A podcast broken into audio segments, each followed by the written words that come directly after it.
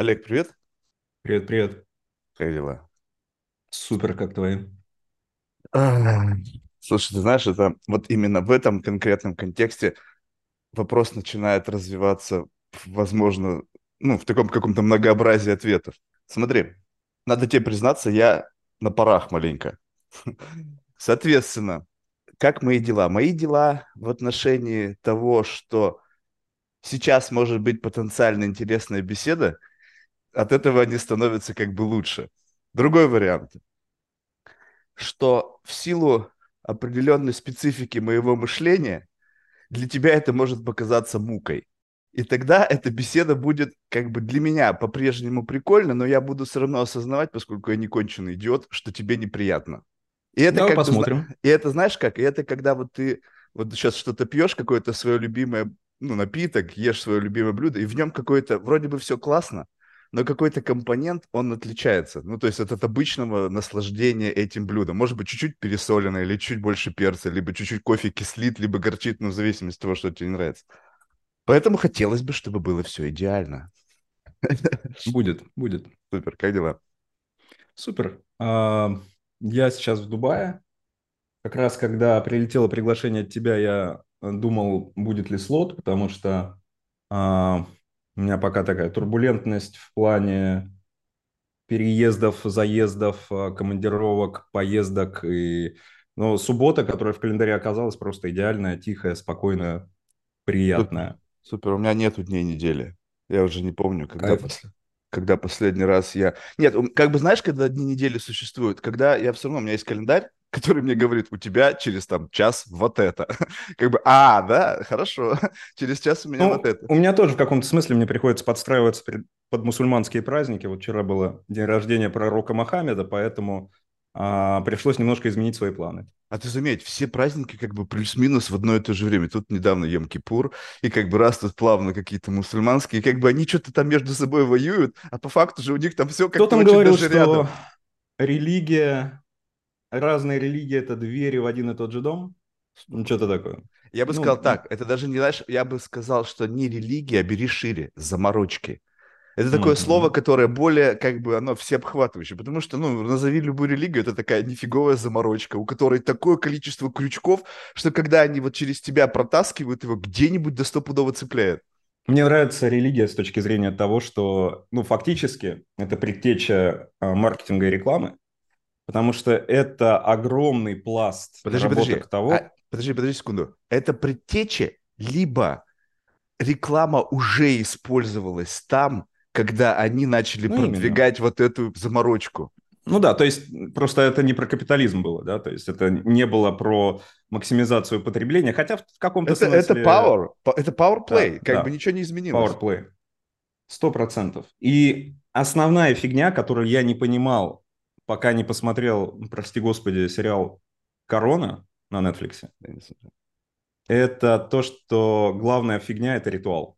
Как только ты создаешь какую-то необъяснимую, неведомую хуйню, люди начинают думать, что это нечто большее, чем есть на самом деле.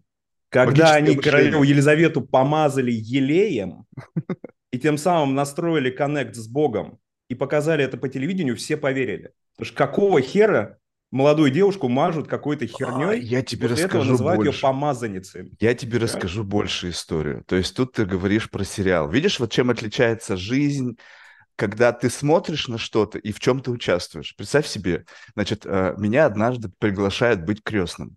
Ситуация мрачная на самом деле. Сейчас я тебе расскажу. Короче, у нас, представляешь, была компания, и внутри нее бывают, знаешь, вот такие люди, которые как бы светятся внутри. Эта компания, как бы такие центр-пис компании. Все их любят по странным причинам. У каждого с ними какие-то свои специфики взаимоотношений. И эти вот два таких, знаешь, безусловно, вот в моей метавселенной классных парней. И вдруг они погибают. Я должен был ехать с ними там куда-то лето, куда-то загородный дом. И по дороге, я не попадаю туда, они разбиваются на машине в мясо, вообще просто в мясо. И потом какая-то херня закрутилась. То есть весь город, условно, как бы в таком, знаешь, весь город в моем представлении, так? И в какой-то момент времени проходит слух, что они не были крещенными. И тут начинается процесс повального крещения в определенном возрасте. Я думаю, я охуею, что происходит? То есть какой-то абсолютный бред, понимаешь, люди, кто-то там вот зассал, я не знаю, какие-то религиозные, мистические мышления включились, и они подумали, вот, если бы они были крещенными, это бы не произошло. Я думаю, вы че, ёбнулись умом? Это, блядь, просто ДТП. Ну и, в общем, неважно, меня приглашают крестным. Так вот, представь себе, вот это елейное помазывание, просто с позиции того, что ты смотришь на экран и рассказываешь мне о символизме, там, о каких-то ритуалах. Я, значит, стою, там крестят сразу несколько человек. Я вот как бы опять... Ну, как бы ты должен понять, что в дом Господа не значит, что нельзя не приходить на курено, потому что это мне абсолютно похуй. И я, значит, смотрю на ситуацию. Причем это раннее утро, то есть это еще такое, знаешь, похмелье, в общем, все в кучу. Я, значит, смотрю на то, что батюшка делает, и, значит, что он делает? Вот это когда процесс миропомазания, он начинает со лба, туда-сюда, и как бы потом ноги, и потом той же херней начинается следующего со лба. Ну, как бы только что он там что-то, чьи-то ноги, хрен его знает, не мытые, помазал. И я, значит, короче, смотрю, а там 3 человека. То есть с первому это произошло, я сразу это заметил, потому что это как-то бросилось мне в глаза. И, значит, пока еще не дошло до последнего, я, значит, своего знакомого тыкаю, говорю, смотри, что сейчас будет. И как бы его вот это внимание на этом запариваю, вот на том, чтобы он следил за этой кистью. И, в общем, когда это происходит, ну, то есть там у нас какой-то такой внутренний, знаешь, это катарсис, ну, то есть как бы потому что я ведь ему ничего не сказал, я его просто как бы обратил его взор на что-то, потому что говорить нельзя, тишина, там кто-то там завывает, какое-то пение, бабушка, батюшка там что-то, какой-то, он прямо долбит в них какой-то месседж такой, знаешь, какой-то когнитивный какой-то хакинг начинает, вот эта процедура. И, значит, чувак, и он это понял. И как бы катарсис заключился в том, что иногда вот это как бы, если ты, ну, знаешь, на что обращать внимание, как бы, и просто обращать взор человека, и он в состоянии это увидеть, вы как бы языком телепатии разговариваете. Ну, и ты, по сути, сломал ритуал, поэтому мистика ушла, понимаешь? То есть, по сути, магии не случилось. Вся магия в голове. Не, ну, не то чтобы человек был особо замороченный на это, с которым я это общался, просто сам факт того, что, знаешь, как бы мы живем в мире, вот как ты совершенно справедливо подметил, каких-то церемоний, ритуалов, которые действительно по факту, ну, это какой-то бред собачий, вот так вот, если бы разобраться. Но люди в них, вокруг него столько всего происходит, столько мистики, столько перегруженного, как бы, концептуального, как бы, какого-то аттачмента, что это превращается в офигеть, что на самом деле. На самом деле это хитрый механизм, мне кажется, потому что те, кто... Сложно. Короче, я не очень умный человек, то есть я произвожу впечатление умного, потому что я очки ношу, но все, что я знаю о мире, оно идет из поп-культуры. Я просто очень внимательно изучаю фрагменты поп-культуры, а поп-культура основывается на мифологии и религии. Тогда подожди, пожалуйста, давай тогда вот если посмотреть вот этот вот твой, как бы, условно, это не хорошо, не плохо, это просто мы живем в разных измерениях, да? У тебя событийное, как бы, представление о жизни, которое как бы вплетено в твой first-person experience по отношению к тому, что ты заимствовал из поп-культуры, просто в процентном соотношении какой? Ну, где-то 40% мировоззрения я ребенком постиг, и потом понял, что это все равно были... Я вот буквально перед нашим разговором думал, типа, насколько я, ну, типа, все ко всему сам пришел. Я понял, что в детстве я там задумывался о природе реальности, да, ну, там, банально. Я думаю, любой ребенок думает, типа, когда ты закрываешь глаза, вот мир существует, вот там. Нифига не любой ребенок так думает. Вот с этого давай попробуем. Ну вот, и я думаю, что мне было лет 8. Ага. Но на самом деле я думаю, что это не оригинальная мысль, как и все в мире. Я эту мысль, я в те годы посмотрел «Матрицу» и «Шоу Трумэна». Буквально в очень короткий промежуток времени. О, нифига себе, это читинг. Да, в мои 8, поэтому... в мои 8 был «Ну погоди». И самое страшное, что было, это «Фантомас», по-моему. Так что ты должен понять, что я мог посмотреть, чтобы у меня это заработало. «Матрицу» посмотреть, согласись, многих может триггернуть на определенную специфику мышления. Читая Достоевского, у тебя как бы вот то, что ты живешь в некой симуляции, ощущений не возникает. Хотя, если посмотреть, смотри, да, вот мое детство, читать, да? Мое детство – это «Матрица», «Шоу Трумэна» и «Список Шиндлера». 3 фильма, которые просто меня долбанули обухом по голове, когда мне было 7-8 лет. Все понятно. Поэтому я типа стал думать там о природе реальности, о смысле как бы и бессмысленности жизни и так далее. И эти все мысли, я как бы их кристаллизовал, я вот типа ночью не мог спать, вот знаешь, вот там типа мне 10, 11, 12 лет, я все их вожу. И я прихожу прям к выводам четким, что жизнь там бессмысленна, а мы там кусочек пыли, летающий в космосе и так далее, и мы сами наделяем это смыслом, чтобы хоть как-то не сойти с ума. И потом я вижу это в трудах философов, что да, мировая как бы сейчас тусовка соглашается, что я был абсолютно прав. Вот, и поэтому, типа, я думаю, блин, это, типа, я или это матрица? Ну, мне кажется, это матрица, потому что это был пересказ идей Бодрийяра, я потом читал в интервью Киану Ривза, а Бодрийяр крутой французский чувак, который очень много об этом думал и к 80 годам пришел к тем же выводам. Естественно, то есть нет, просто вопрос, это первый раз, когда они смогли этот концепт, как вот мы буквально давно над этим разговаривали, мне один умный человек сказал, что как бы, смотри, на что обратил внимание. Я говорю, первый раз, когда поп-культурно удалось рассказать о как бы существующем неком как бы метапространстве. Да. И люди как бы все такие, вот оно как. Но знаешь, что любопытно по отношению к тому, как у тебя произошло, я-то как бы уже жил там. Я посмотрел «Матрицу», когда мне было за 20. Но учитывая специфику моего контекста, хотя я чисто теоретически мог читать философские трактаты, потому что если бы бабушка подсовывала мне их, а не подсовывала бы какое-то другое чтиво, вот, то в принципе я бы как бы подошел к этой мысли с позиции более, ну, как бы информационно наполненного. А у меня все прошло через как бы клубы и наркотики. То есть как бы просто, когда кого-то вштыривало, они были либо хорни, либо смеялись, либо какие-то чудачили, у меня как раз как будто Морфеус пришел ко мне с таблеткой. Я такой, нифига себе.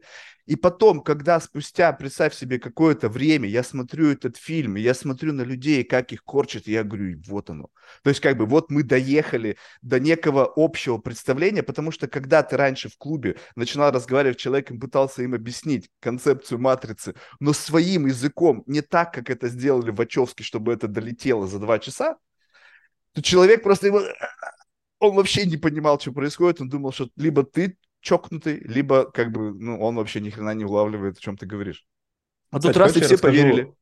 Офигенную фанатскую теорию про «Матрицу 4», которую разгоняли ребята на Reddit за год до выхода фильма. И эта теория просто уделывает фильм одной левой. Если бы они так сделали, это было бы гениально. Давай. Значит, Вачовски выпустили трейлер, в котором был грустный Киану, и были моменты, когда показывались на проекторе кадры фильма «Матрица 1». И в интернете начали разгонять, что «Нео» — это не «Нео», это на самом деле фильм про Киану Ривза, который сыграл в фильме «Матрица».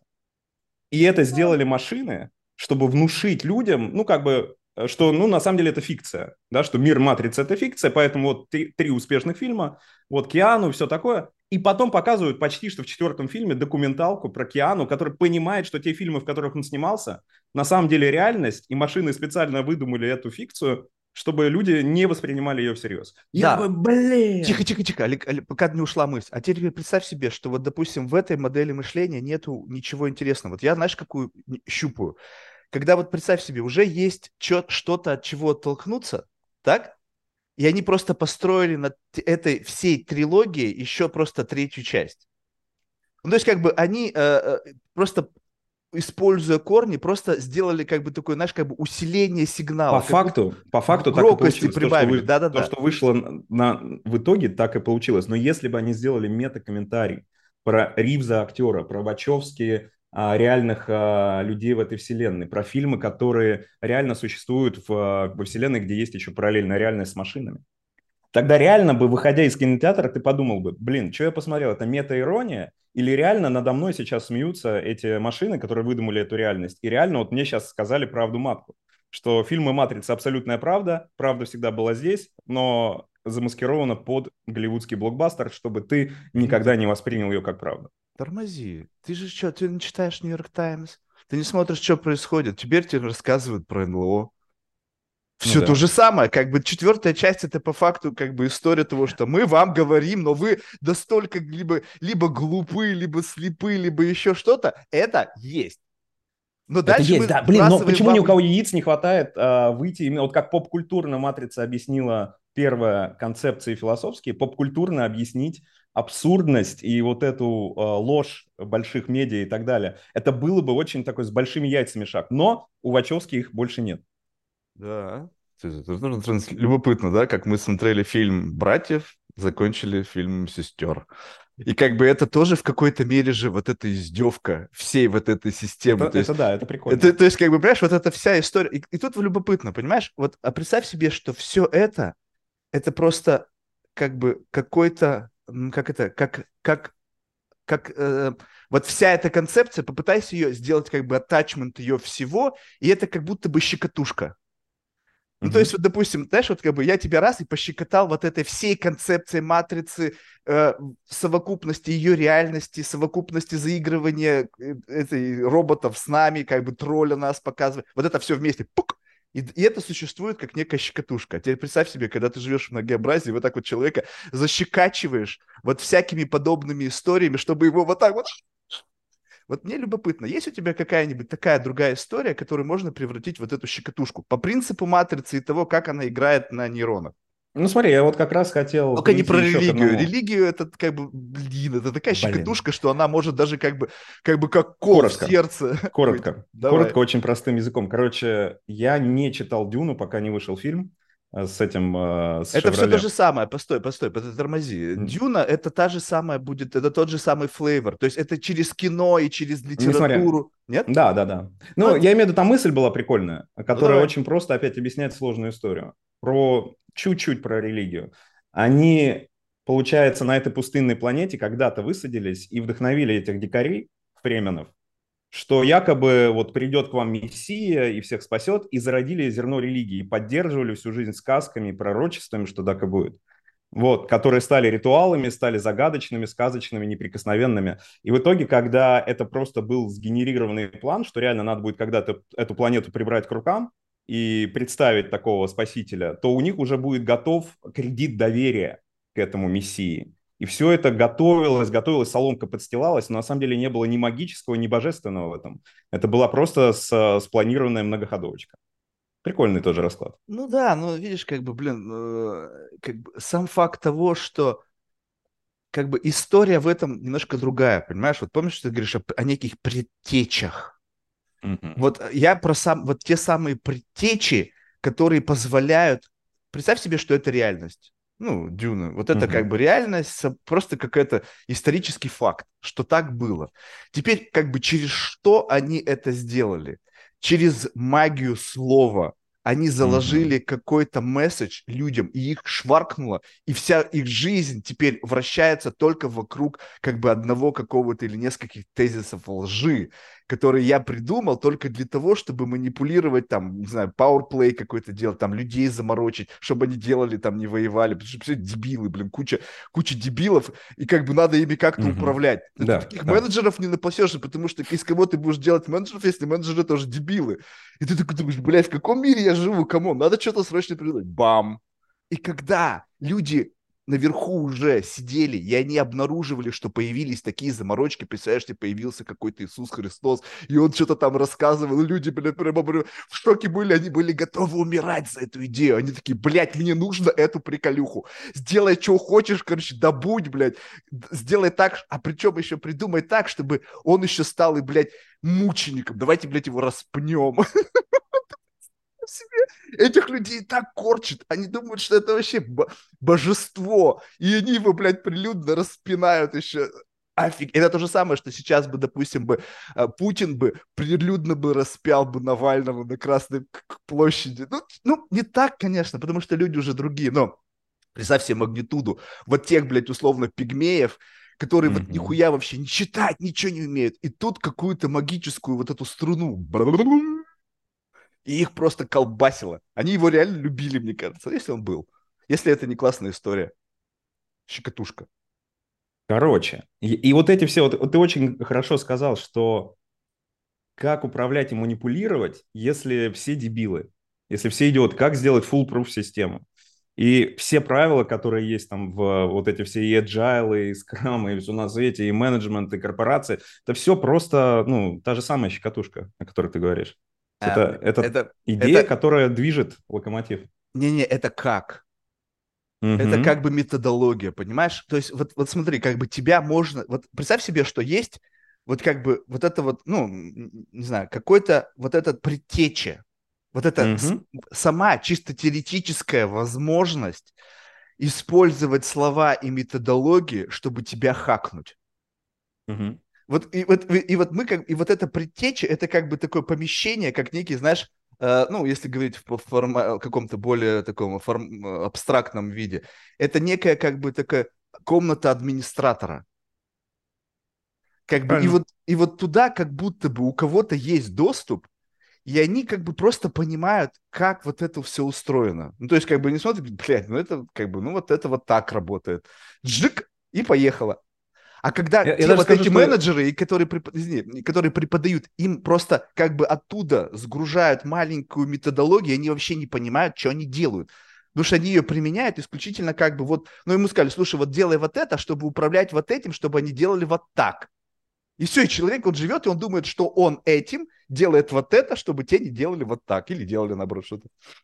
Я думаю, речь даже не о комнате, которая где-то там есть. Речь о том, что вообще есть запрос. У людей есть запрос на это. У них есть потребность в этой фигне. Не факт. Есть. Не факт. Представь, что это наркотик, что тебя однажды подсадили на него. А сейчас ты как бы испытываешь некую зависимость от получения вот этого ощущения. Сложная тема, у меня нет конкретного ответа, но мне кажется, что в жизни любого человека нужна какая-то обманка, нужно во что верить.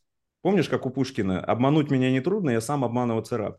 Люди свою веру вкладывают в религию, в бренды, в ритуалы, в свой какой-то статус, чтобы не свихнуться, опять-таки, от бессмысленности существования. Вот как раз вот с этим я абсолютно не согласен. Ты можешь воспринимать эти концепты, кстати, коробочные продукты. Бренд – коробочный продукт, матрица – коробочный продукт. То есть я говорю, окей, я иду вот по этому миру, и ты представляешь, ты движешься в таком измерении, где вот эти коробочки, они прямо развешаны, и ты как бы, хочешь не хочешь, ты над них спотыкаешься, потому что они так вот это твое продвижение по миру настолько забили, чтобы, цепляло почти все, но не все, то, что тебя цепляет, это, знаешь, как бы ты, представь себе, вот как даже взять матрицу, когда вот эти пульки в воздухе повисли, и вот ты же через них можешь идти, они как бы будут просто тебя проскальзывать, но с тобой не взаимодействовать на телесном или интеллектуальном уровне.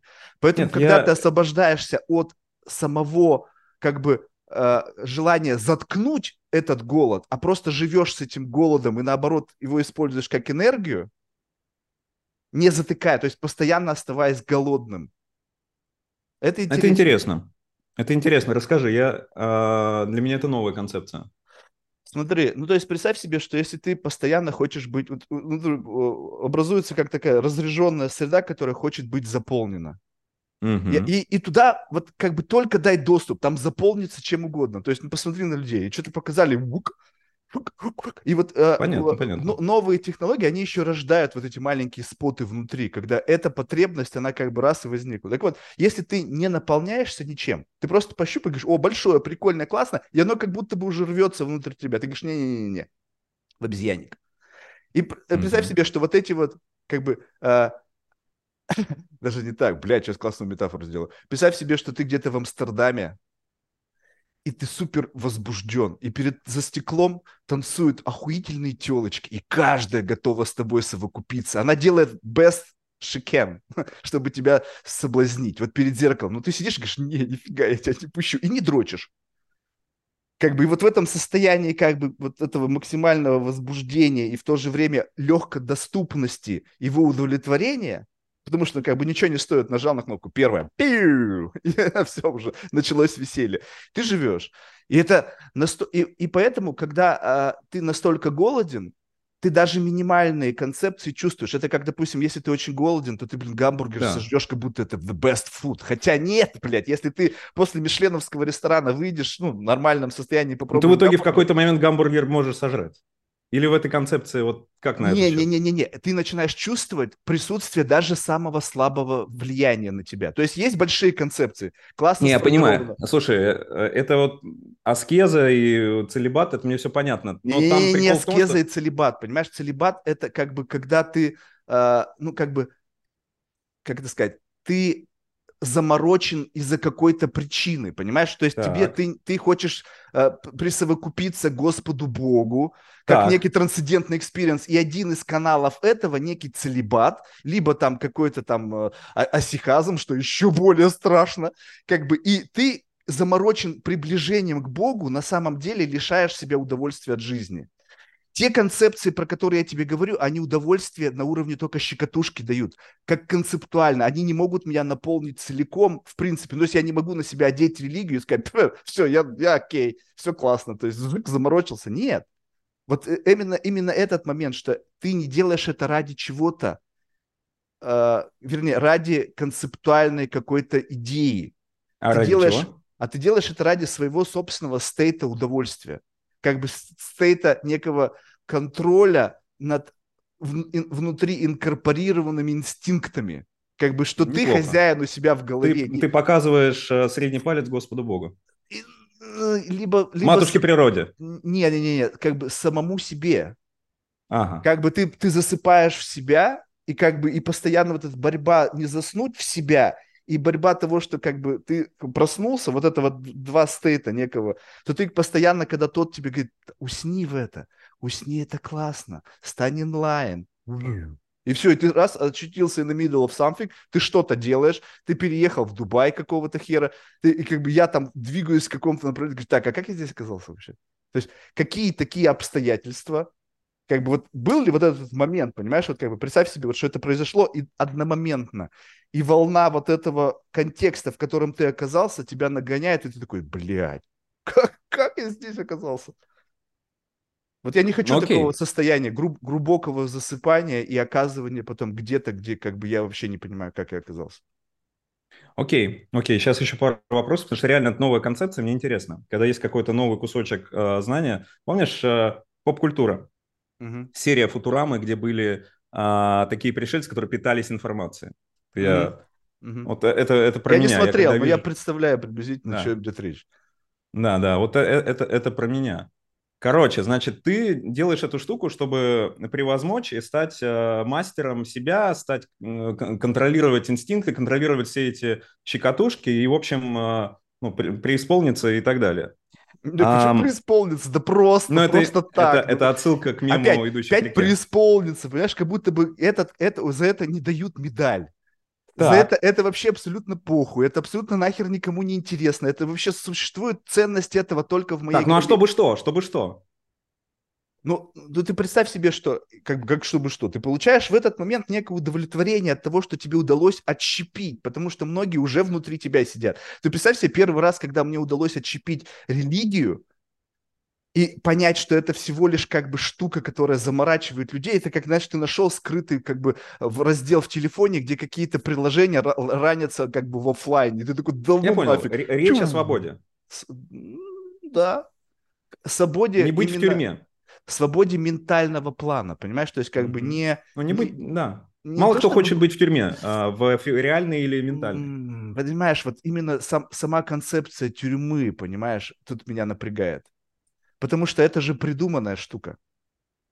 Ну, то есть ты понимаешь, что однажды придумали концепцию тюрьмы как некое как бы ограничение свободы человека, по факту физической свободы. Но есть же и ограничения естественные, о которых ты говоришь, вот эти самые инстинкты, они тоже нас ограничивают в итоге. Ты знаешь, я тебе говорю, что есть люди, абсолютно комфортно себя чувствующие в этом. Естественно. Вот смотри, вот давай так вот посмотрим. Сейчас и в тюрьмах можно жить комфортно, слушай. Естественно. Нет, вопрос в том, что представь себе, что вот как бы оцени сейчас степень твоего...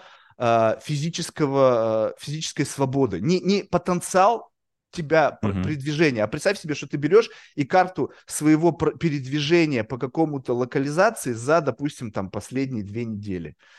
И вот это твой как бы мирок. Конечно. Вот это условно стенки твоей тюрьмы. Ты, грубо говоря, ведом Если зуммироваться вообще крупно, ты ведом там чувством голода, грубо говоря, физического, тебе надо жрать. Постоянно ты где-то как-то, вокруг тебя постоянно существуют некие границы. Поэтому как бы говорить, что я хочу стать свободен от границ, нет. Ну, то есть как бы, блин, эти границы уже созданы. То есть нахрена пытаться заморачиваться как бы на то, чтобы сломать границы существующего, они сильны, у них есть охраняющие структуры. То есть надо понять, как уже в существующем пространстве... Максимально возможно выжить из того, что есть. Понимать, с чем ты сталкиваешься. Что иногда бывает, не понимая, люди начинают вести себя как бы пафосно, они начинают вести себя необдуманно. И вот я не хочу вести себя пафосно и необдуманно в ситуациях, которые больше, чем смысл того, ну, как я их воспринимаю, понимаешь? То есть как бы вот этого ощущения... как бы дамоклового меча и как бы ощущение, что это не просто как бы скала, а это скала, которая может упасть на тебя. Как бы, а не просто то, что какая-то преграда, там, как ее обойти. Ну, чувак. Очень круто. Очень круто. Ты знаешь, мой любимый мем это скриншот из «Одноклассников», когда девушка пишет 14 октября «Я не поняла, это как?», а потом 28 октября пишет «Я немножко поняла». Вот, я сейчас эта девушка. А ты помнишь, ты смотрел в третьей части концовку, когда Стю появляется с сиськами? Так, подожди, это мы сейчас о чем? Ты не смотрел до концовку «Мальчишника в Вегасе» третьей части? «Мальчишник...» Нет, не смотрел. Офигеть. А ты сейчас вообще о чем говорил? Почему-то я думал, что ты мне... Сайт «Одноклассники.ру». Был такой мем, что люди скриншотили оттуда комменты людей. И девушка написала «я не поняла», потом через 2 недели написала «я немножко поняла». Офигеть, я вообще не это слышал сейчас. Ну, у нас разный мем-бэкграунд. Не-не-не, понимаешь? Как бы смотри, вот представь себе, вот я называю это белый шум. Когда ты недостаточно внимательный, то есть как бы ты пропускаешь... То есть ты сейчас что-то говорил, ты доносил мне какую-то картинку, но в силу того, что, возможно, я тебя не слушал, либо я не понимал, как бы ты как будто бы раз эзоповым языком заговорил, я из этого какого-то невнятного шума что-то вычленил, и почему-то у меня это ассоциировалось с фильмом «Мальчишник в Вегасе», и я думал, о чем ты там, в каком моменте в этом фильме, и какие 14 октября, и вообще о чем идет речь вообще. И не будем забывать, что ты немножко на парах. Не-не-не, это как раз-таки вот это... Если бы я был сейчас абсолютно в нормальном состоянии, то, скорее всего, произошло бы все то же самое, только я бы не за это не зацепился. Я бы в голове... я не об этом подумал, все окей. Ну, то есть, как бы, я просто бы моментально бы, перешагнул этот нюанс, поскольку, я могу, в принципе, внутри быстренько перекалибровать то, о чем идет речь. Но сам факт того, что сейчас я это как бы условно на это наталкиваюсь, и мне почему-то хочется об этом говорить с позиции того, что именно вот так работает лингвистика. Представь себе, какое количество людей как бы в моменте перестраиваются и не делают работу над ошибками. Как бы, что-то я не то понял, да? Что-то я не то, как бы, почему-то я вот это выхватил. Хочешь, я про понимание людей вставлю крутую тему? Давай. На кой хер я переехал в Дубай? Вообще я в Дубае уже больше года, но возвращался домой уладить вопросы с документиками. Мы здесь строим кафе, которые называются Angel Cakes. Это такая сетка веган, органик, глютен-фри, тортиков и всего на свете. Это неплохой такой ю-терн в моей карьере с креативным директором. И вы это делаете в мусульманской стране, да? То есть в надежде... Они обожают эту историю. Вот расскажи мне, я последний раз был в Дубае миллион лет назад. Когда я тогда был, как бы люди были не... Как бы те, которые, понимаешь, еще не вернулись из колледжей, те дети как бы еще не вернулись. Те, которые были и там выросли, это было с ними невозможно было разговаривать. Ну, то есть это как бы было, как пытаться как бы изогнуть дуб. Ну, то есть как бы это было очень тяжело. И вот мне, как бы закрепившись образ тех ребят, говорить о том, что они как бы кайфуют, находясь в каком-то таком веганском месте, То есть, подожди, еще вглубь. Я тебе расскажу одну историю настоящую. Я, однажды ужинал с одним чуваком, он большой делец на рынке продажи яхт. Они даже свои борты стоят, там, Winter Heaven, ну, то есть, как бы, крутой дядечка. Значит, этот разговор был, знаешь, в таких каких-то закоулках старых городов Европы, сейчас не принципиально где, значит, сидим с ним в ресторане, там, за какой-то, по-моему, испанской едой. И, значит, он мне рассказывает, короче, говорит, смотри, у меня, говорит, те история, говорит, про арабов. Ну, что-то мы заговорили про них. И он говорит, ты знаешь, говорит, у меня один друг, он, говорит, менеджер Four Seasons. Не буду говорить, где. И он говорит, знаешь, говорит, какая херня, говорит, когда, говорит, приезжают арабские семьи, мы, говорит, с них, говорит, берут козьи депозиты. Я говорю, ну, типа, что, ну, как бы, а что такого? Говорит, после них, говорит, потом, говорит, просто все выкидывают. И, говорит, проще, говорит, чем, говорит, ну, мешать там какой-то там проблемы, мы, говорит, просто все это нахуй выкидываем, просто покупаем новые, с них берем деньги. Я говорю, а что они такое делают? Он говорит, да ты, говорит, не представляешь, они, говорит, такие свиньи, говорит, просто берут там шторы, там, знаешь, блядь, Four Seasons, там, какие-нибудь люксовые номера, там, шелковые, или там, какие-то шторы, там, они об них руки, блядь, свои сальные вытирают, и, как бы, ну, там пиздец, говорит, после них, там, говорит, просто заехал табор, и потом уходишь, и там какой-то ужас. Я говорю, да я не могу себе в это поверить. Ну, то есть, ну, сидит, я тебе просто объяснял статус человека. Понятно, что он в этот момент может меня нехерово троллить, запуская в меня с позиции вот этого левериджа, который у него есть, и доступа к информации, доступа... Ну, то есть, это не фейковый персон, то есть, я знаю, кто он такой. Соответственно, ты, если там, то ты действительно с этими людьми постоянно общаешься. Даже ты можешь просто, вот представь себе, просто слушать. Я бы хотел быть микрофоном, знаешь, в многих местах, без возможности взаимодействия с этим, с этой реальностью. Представляешь, ты сидишь там, Баффет, Билл Гейтс и там Цукерберг какую-то тему разговаривает. Ты просто сидишь в углу, без права голоса, вообще не пикать. Я бы хотел быть таким человеком. Так вот, и такой человек есть. И когда вот он такую тебе историю вбросил, ты такой думаешь, блядь, а вот это правда? Либо это очень субъективная история, какая-нибудь одна, какая-нибудь семья, знаешь, такая, блядь, отмороженные свиньи. Но он выхватил точно так же, что выхватил я сейчас из твоего разговора, не отрефлексировал, что, может быть, он что-то не так понял, и с этой идеей пришел и генерализировал, и сказал, что они все такие. И вот тут вот, когда вот ты такие тонкие нюансы начинаешь вычленять, становится как бы, ну да, как бы может и кровь из носа пойти. Ну, я не могу не подтвердить, не опровергнуть. Ну, конечно, в плане хоспиталити я не взаимодействую, я знаю, что просто... Рабы по религии очень чистоплотные должны быть, ну, Аллах с ними. Кстати говоря, про генерализацию... Может быть, в отношении своего тела, а не жилища? Может быть, причем да. Чужого жилища. Да, хз, не знаю. А может быть, они, блядь, их троллят специально, знаешь, блядь. Да, вполне может быть. Может, они хотят показать, что у них есть деньги, и они после себя выжженную землю оставляют. Про генерализацию классная история есть... Какой-то чувак, комик, рассказывал, что он шел со своим другом по Москве, к ним подбежал мальчик такой, ну, скорее всего, цыганчонок такой, стал просить деньги. Значит, первый друган сказал нет, а второй дал ему 1000 рублей и сказал, так, бери и расскажи всем, что это тебе мусульманин дал. Хорошо? Все, иди. Он такой, тот друг этому говорит, что за хуйню ты несешь, блядь, что за мусульманин? Он говорит, ты не понимаешь. Этот пацан на всю жизнь запомнит, что мусульмане щедрые люди. Я сделал плюс к моей религии. Очень такой bold move, слишком самоуверенный чувак. Да. Согласись. Ну, мне показалась история забавная. Ну история забавная, но это как бы, знаешь, представь себе, что он находится в рамках некого пафоса сейчас. Конечно. И представь себе, что я оказался тем парнишкой. И потом какое-то время, в общем, мы вот в этой мифовселенной... Я люблю в прошлое путешествовать. Я человека узнал, говорю, помнишь? Мне дошло слух, что однажды, когда ты дал мне денег, ты сказал, что я на всю жизнь запомню, что мусульмане щедрые люди. Как бы вот этот вот момент, понимаешь, вот этот пафос, которого я хочу лишиться. Почему ты, считая, как бы, что делая что-то, и в своей голове неся какую-то такую модель уверенности в том, что это будет, решил, что так оно и есть. Вот это вот... Я, наверное, надеюсь, мне кажется, в этом юмор ситуации, то, что нелепый оверпромис и идиотское действие. Мне кажется, это смешно. Смешно, понимаешь, как бы... Если этот бы комик никогда бы в жизни до туда не допер, если бы это не было правдой. Ты понимаешь, почему эта ситуация, как бы, она вот резонирует? Потому что это правда.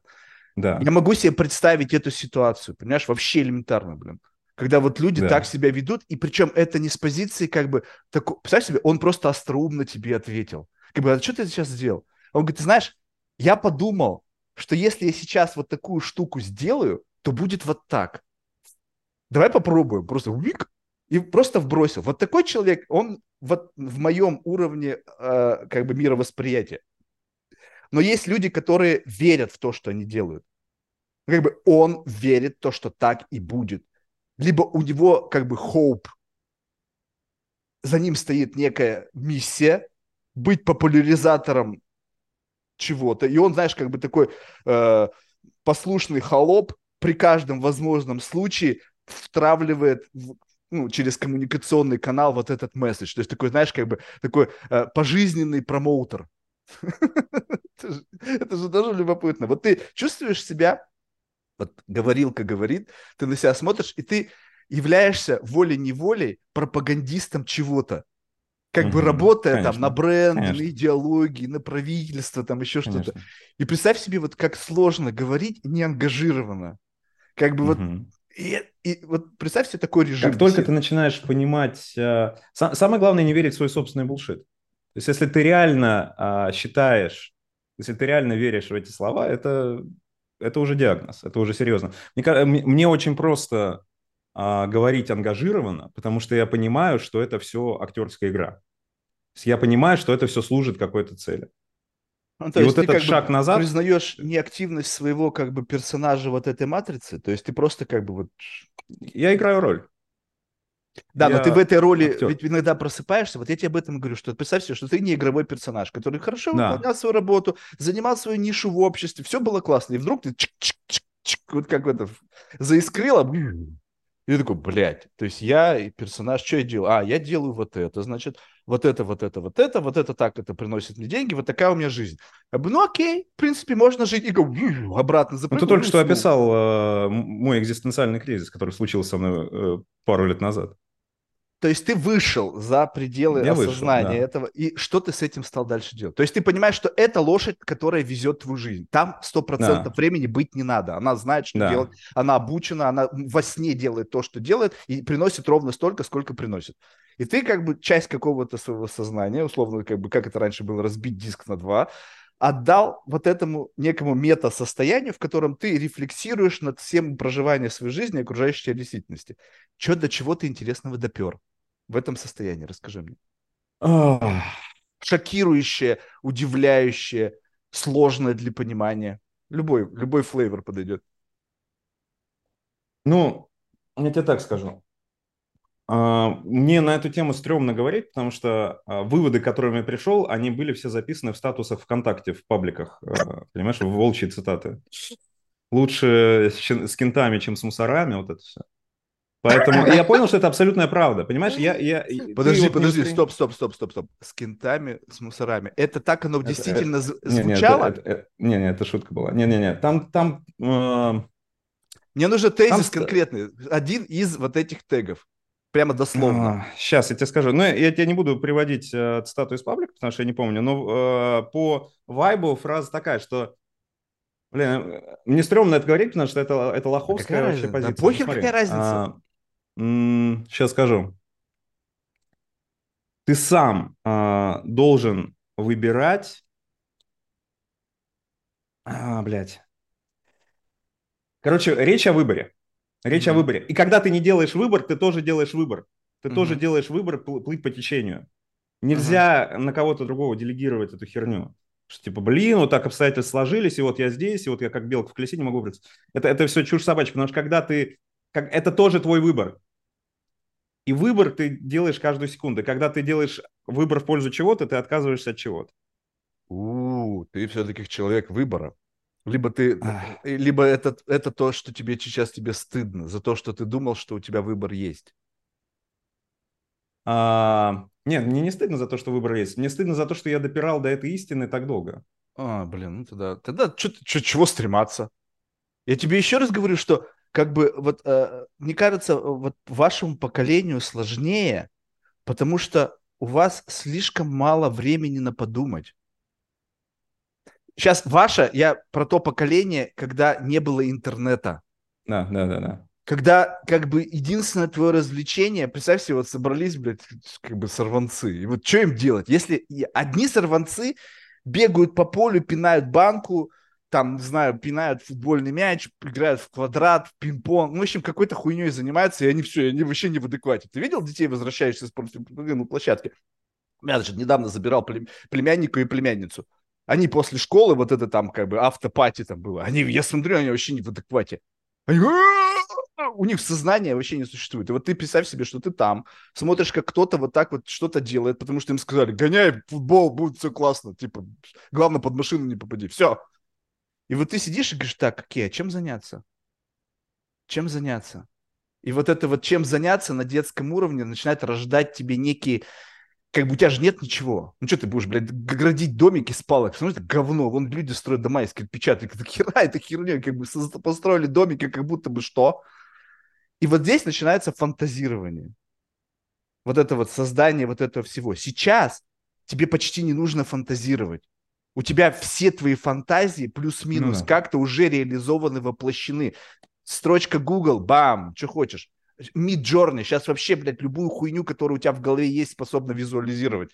Нахрена это представлять? Поэтому ты знаешь, то, что у тебя это произошло относительно недавно, это как бы вполне себе, мне кажется, знаешь, как бы изменился возраст взросления просто. Я это так называю. Это стрёмно, блин, это стрёмно. Ты думаешь, сколько времени ты потерял просто, понимаешь? Это да, наверст выпущено. Я помню, это вот момент, мне было 14 лет. Вот прямо чтобы... То есть отголоски этого были с детства. О, ты знаешь, я тебе расскажу прикольную историю. Я не знаю, это, возможно, сейчас будет вообще стопроцентная конфабуляция. Но может быть с какими-то зернами правды. Короче, я, значит, недавно опять сидел и краем глаза смотрел по Netflix фильм новый документальный типа про НЛО. Я думаю, блядь, ну интересно, что вдруг столько об этом разговоров? Я думаю, как они к эту писю к носу подведут в конечном итоге. И поэтому, чтобы это прочувствовать как следует, нужно больше информации, которая сейчас где-то в публичном пространстве появляется.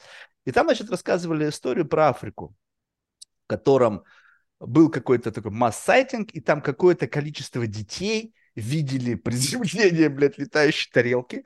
И, значит, как бы что-то оттуда вышел какой-то там Бэйн, какое-то существо. И, значит, они его описывали, туда приехал какой-то известный психолог из Гарварда, который, блядь, из-за этого чуть не лишился своего пожизненного содержания.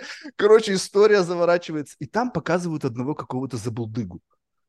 Ну, знаешь, ну, как бы, когда в документальный фильм, ну, какой-то, блядь, забулдыга, он говорит, да что, ёбнулись, что ли? И, короче, была такая фигня. Там был камень, он отражал свет, и я просто, как бы, решил приколоться, сказал, эй, инопланетяне! И, короче, 60 человек, крыша поехала.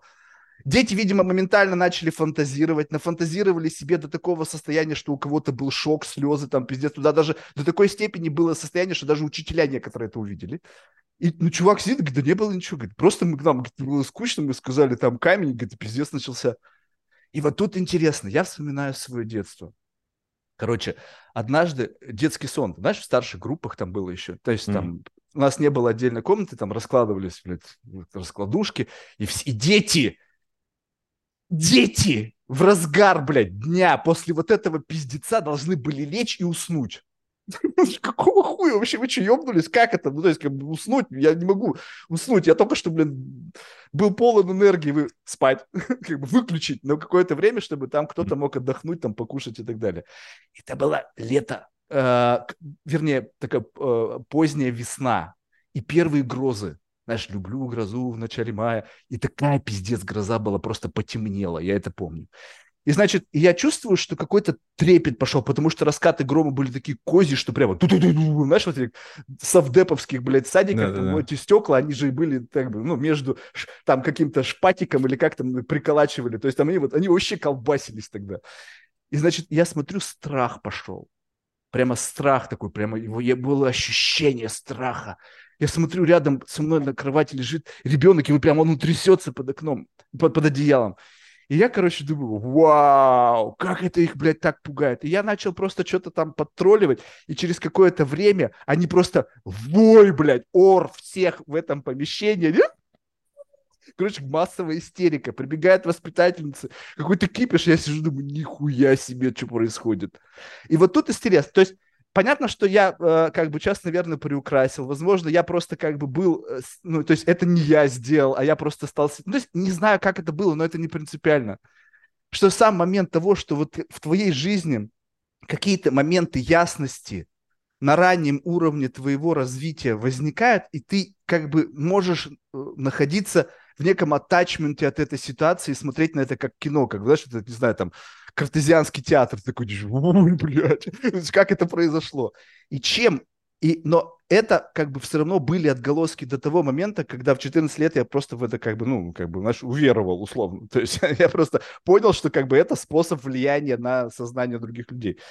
И как бы то, что как бы ты сейчас жалеешь об этом времени, я не знаю на самом деле.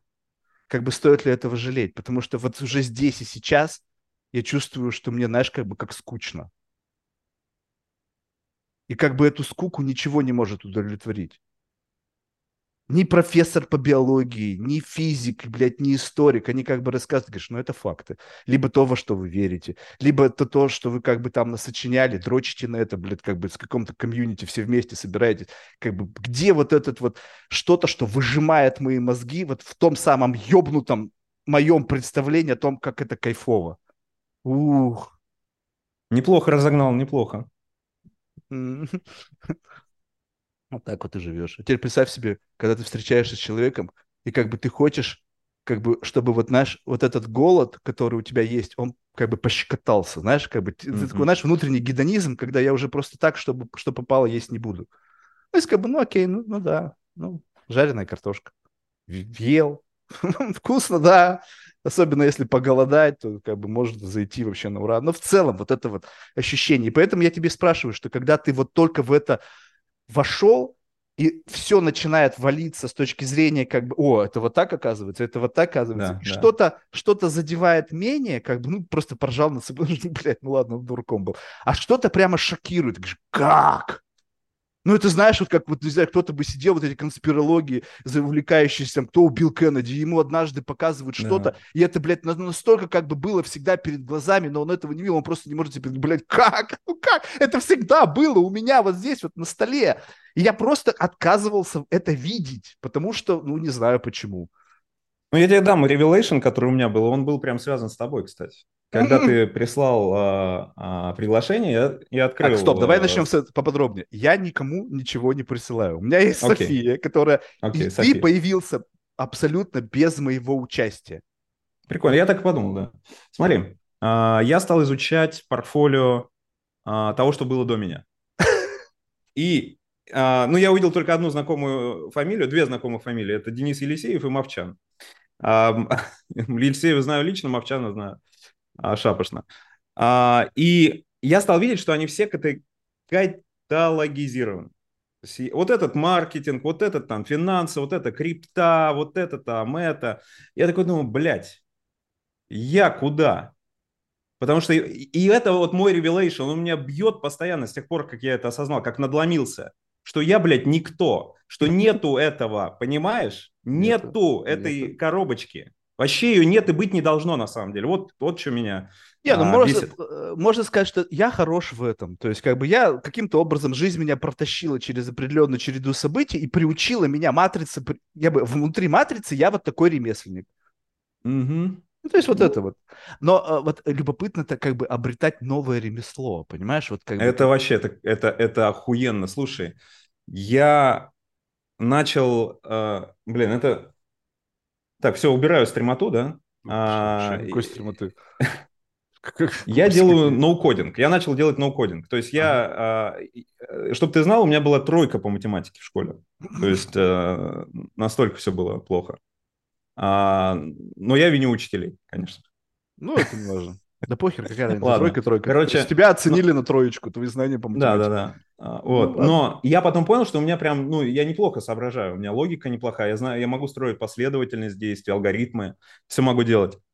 И началось с того, что я сделал, когда я еще плотно занимался рекламным агентством нашим, я сделал бот, который принимал эмодзи. То есть мы ставим в Slack, мы ставим эмодзи на каждое сообщение, да? И бот интерпретирует их. Я этого не делаю. То есть ты как бы должен жить в моей реальности. Я вообще не понимаю. Окей, слушай. Какие-то люди ставят эмодзики, да? Ну, ты ржачно, да? Кто, вместо того, чтобы сказать смешно пошутил, ставят колобка со слез. Вообще не смешно и непонятно. То есть, как бы у меня вот маликовый дебилизм. Я вообще не понимаю, о чем идет речь. Чем словами нельзя написать? Ну, потому что, блин, коммуникация идет таким образом, что тут скинули, блин, макеты, а тут кто-то мем еще скинул. Короче, я тебе просто скинул папку некой эмоции, с которой ты там должен пошустрить и сам найти, какой флейвор этой эмоции. Телегой не пользуешься? Я вообще ничем не пользуюсь. Я понял. Ладно, смотри. Эмейлом пользуюсь. Блин, стоп, подожди. Это же все... Ты еще застал, это же чат, румы, вот эти смайлики, ты знаешь смайлики? Смайлики я знаю, я и эмоджи знаю, я вопрос в том, что я не понимаю, ну, то есть как бы это как некие облегчение людям высказывать их эмоции, но то же самое, что ты как бы мне рассказал о том, какая классная эмоция у тебя была, но не дал мне ее прочувствовать. Сейчас прям дико извиняюсь, это курьер с карточкой банка, сейчас. Давай.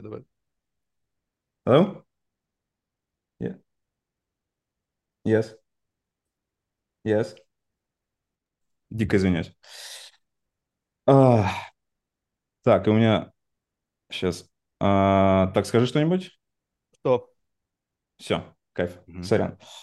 Короче, поскольку идет беседа в чате, где 20 человек, писать на каждому человеку смешно. А зачем это писать? Будет... Зачем ты пытаешься дать человеку понять, что тебе смешно? Ты когда кто-то пошутил, ты же смеешься. Вот я шутил, ты смеялся. Да, но я смеялся, я не говорил тебе смайлик. Да, но когда ты текстом общаешься, ты не можешь озвучить ха-ха-ха. То есть это нужно, что система как бы дает тебе, запрашивает необходимость получать фидбэк. Нет, это лаконичность, это лингвистика. Смотри, вместо того, чтобы написать буквами ха-ха-ха-ха, ты ставишь одну иконку. Это семиотика. Ну ладно. Ну, на самом деле... Прими как данность. Нет, ну просто любопытно было бы, если бы... Было бы понятно, что именно мне понравилось. То есть не просто, что как бы мне понравилось что-то, а когда человек тебе говорит, мне стало смешно... И, ну, когда ты делаешь так, чтобы все засмеялись, понятно, что они должны засмеяться. Ну, то есть если ты рассказываешь шутку, то, в принципе, ты ожидаешь, что в конце шутки будет смешно. Да. Так? Вот. Но имеется в виду, что иногда бывает так, что люди, просто слушая тебя, начинают какие-то смайлики вставлять, и ты не понимаешь, как бы, почему они появились. Смотри, я еще раз погружу тебя в контекст. Это какая-то такая... Мне кажется, ты не знаком с концепцией чатов. То есть появляется сообщение, в котором озвучена некая юмореска относительно контекста предыдущих сообщений. И в плане лаконичности общения люди вместо того, чтобы написать конкретно, чем их это торкнуло, потому что единственное, чем это их торкнуло, это заставило их улыбнуться. Есть функция в современных мессенджерах, когда ты можешь смайл прикрепить к конкретному сообщению, и пользователь увидит, что именно это его сообщение вызвало чью-то улыбку или там какую-то иную реакцию. То есть, мне кажется, тут никаких нет подводных камней. Ты сейчас реально мне это объяснил, да? То есть, ты думаешь, что я настолько аналог, что я как бы не понимаю... Нет, я тебе про другое говорю. Вот представь себе, что как бы мы натренированы давать фидбэк. Да. И этот фидбэк служит для меня и для тебя неким способом, ну, как бы оценки эффективности коммуникации, классности своей шутки, эффективности или там своих высказываний.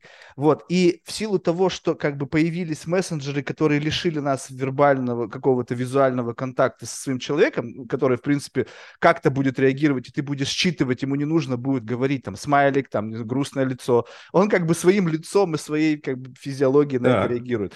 Но сейчас, в силу того, что люди стали общаться как-то немножечко под другим углом, они могут не испытывать вот этого чувства, то есть они не засмеялись, просто поставили тебе смайлик из жалости, из чего-то, и поэтому я не знаю, я не верю. Я понимаю, не понимаю эти смайлики, слушай, почему, потому что я не знаю, действительно ли ты сейчас ржал, там, валялся на полу с телефоном. Чувак, в такие случаи, если тебя реально задела шутка, то ты пишешь в голосину или орнул. Вот!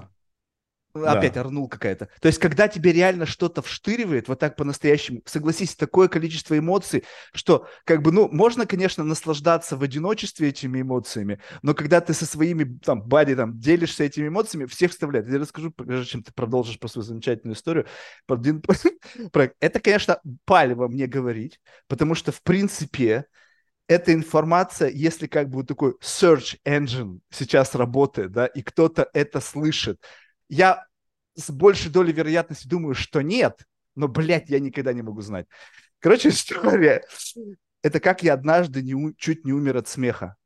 Он просто как бы говорит, ты умеешь смеяться? Ну, как бы все умеют смеяться. Было ли у тебя однажды что-то, что ты чуть не умер от смеха? Но не умер не от самого смеха, а от того, что я просто не мог дышать. Просто я думал, что еще чуть-чуть, и я умру. Так вот, это как раз-таки к тому, как разница реального мира и смайликового. Вот представь себе, кто-то, значит, 3 человека в чате в этом, как любом, неважно каком, Telegram, WhatsApp, iMessage. Вот, и они что-то обсуждают, и, значит, кто-то как-то шутит.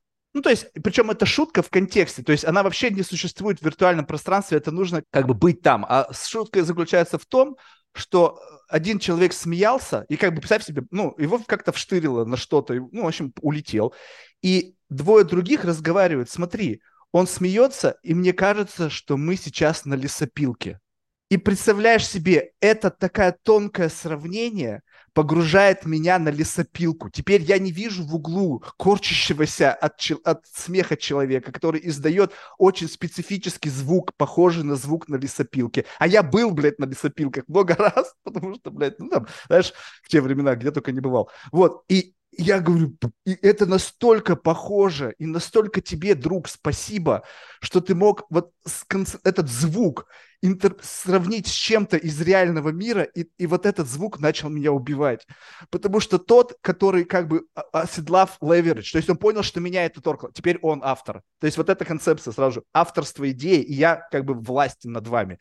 Он его не выключил меня, я тоже начинаю смеяться. И он начинает, сука, еще и громкость прибавлять, как бы играть с этим звуком так, как бы, знаешь, как будто бы он Бога взял за бороду, и теперь это его метавселенная, в котором он может делать с нами, что захочет. Тот просто загибается в углу и ржет. Я, значит, не могу, потому что эта, сука, уже мной манипулирует.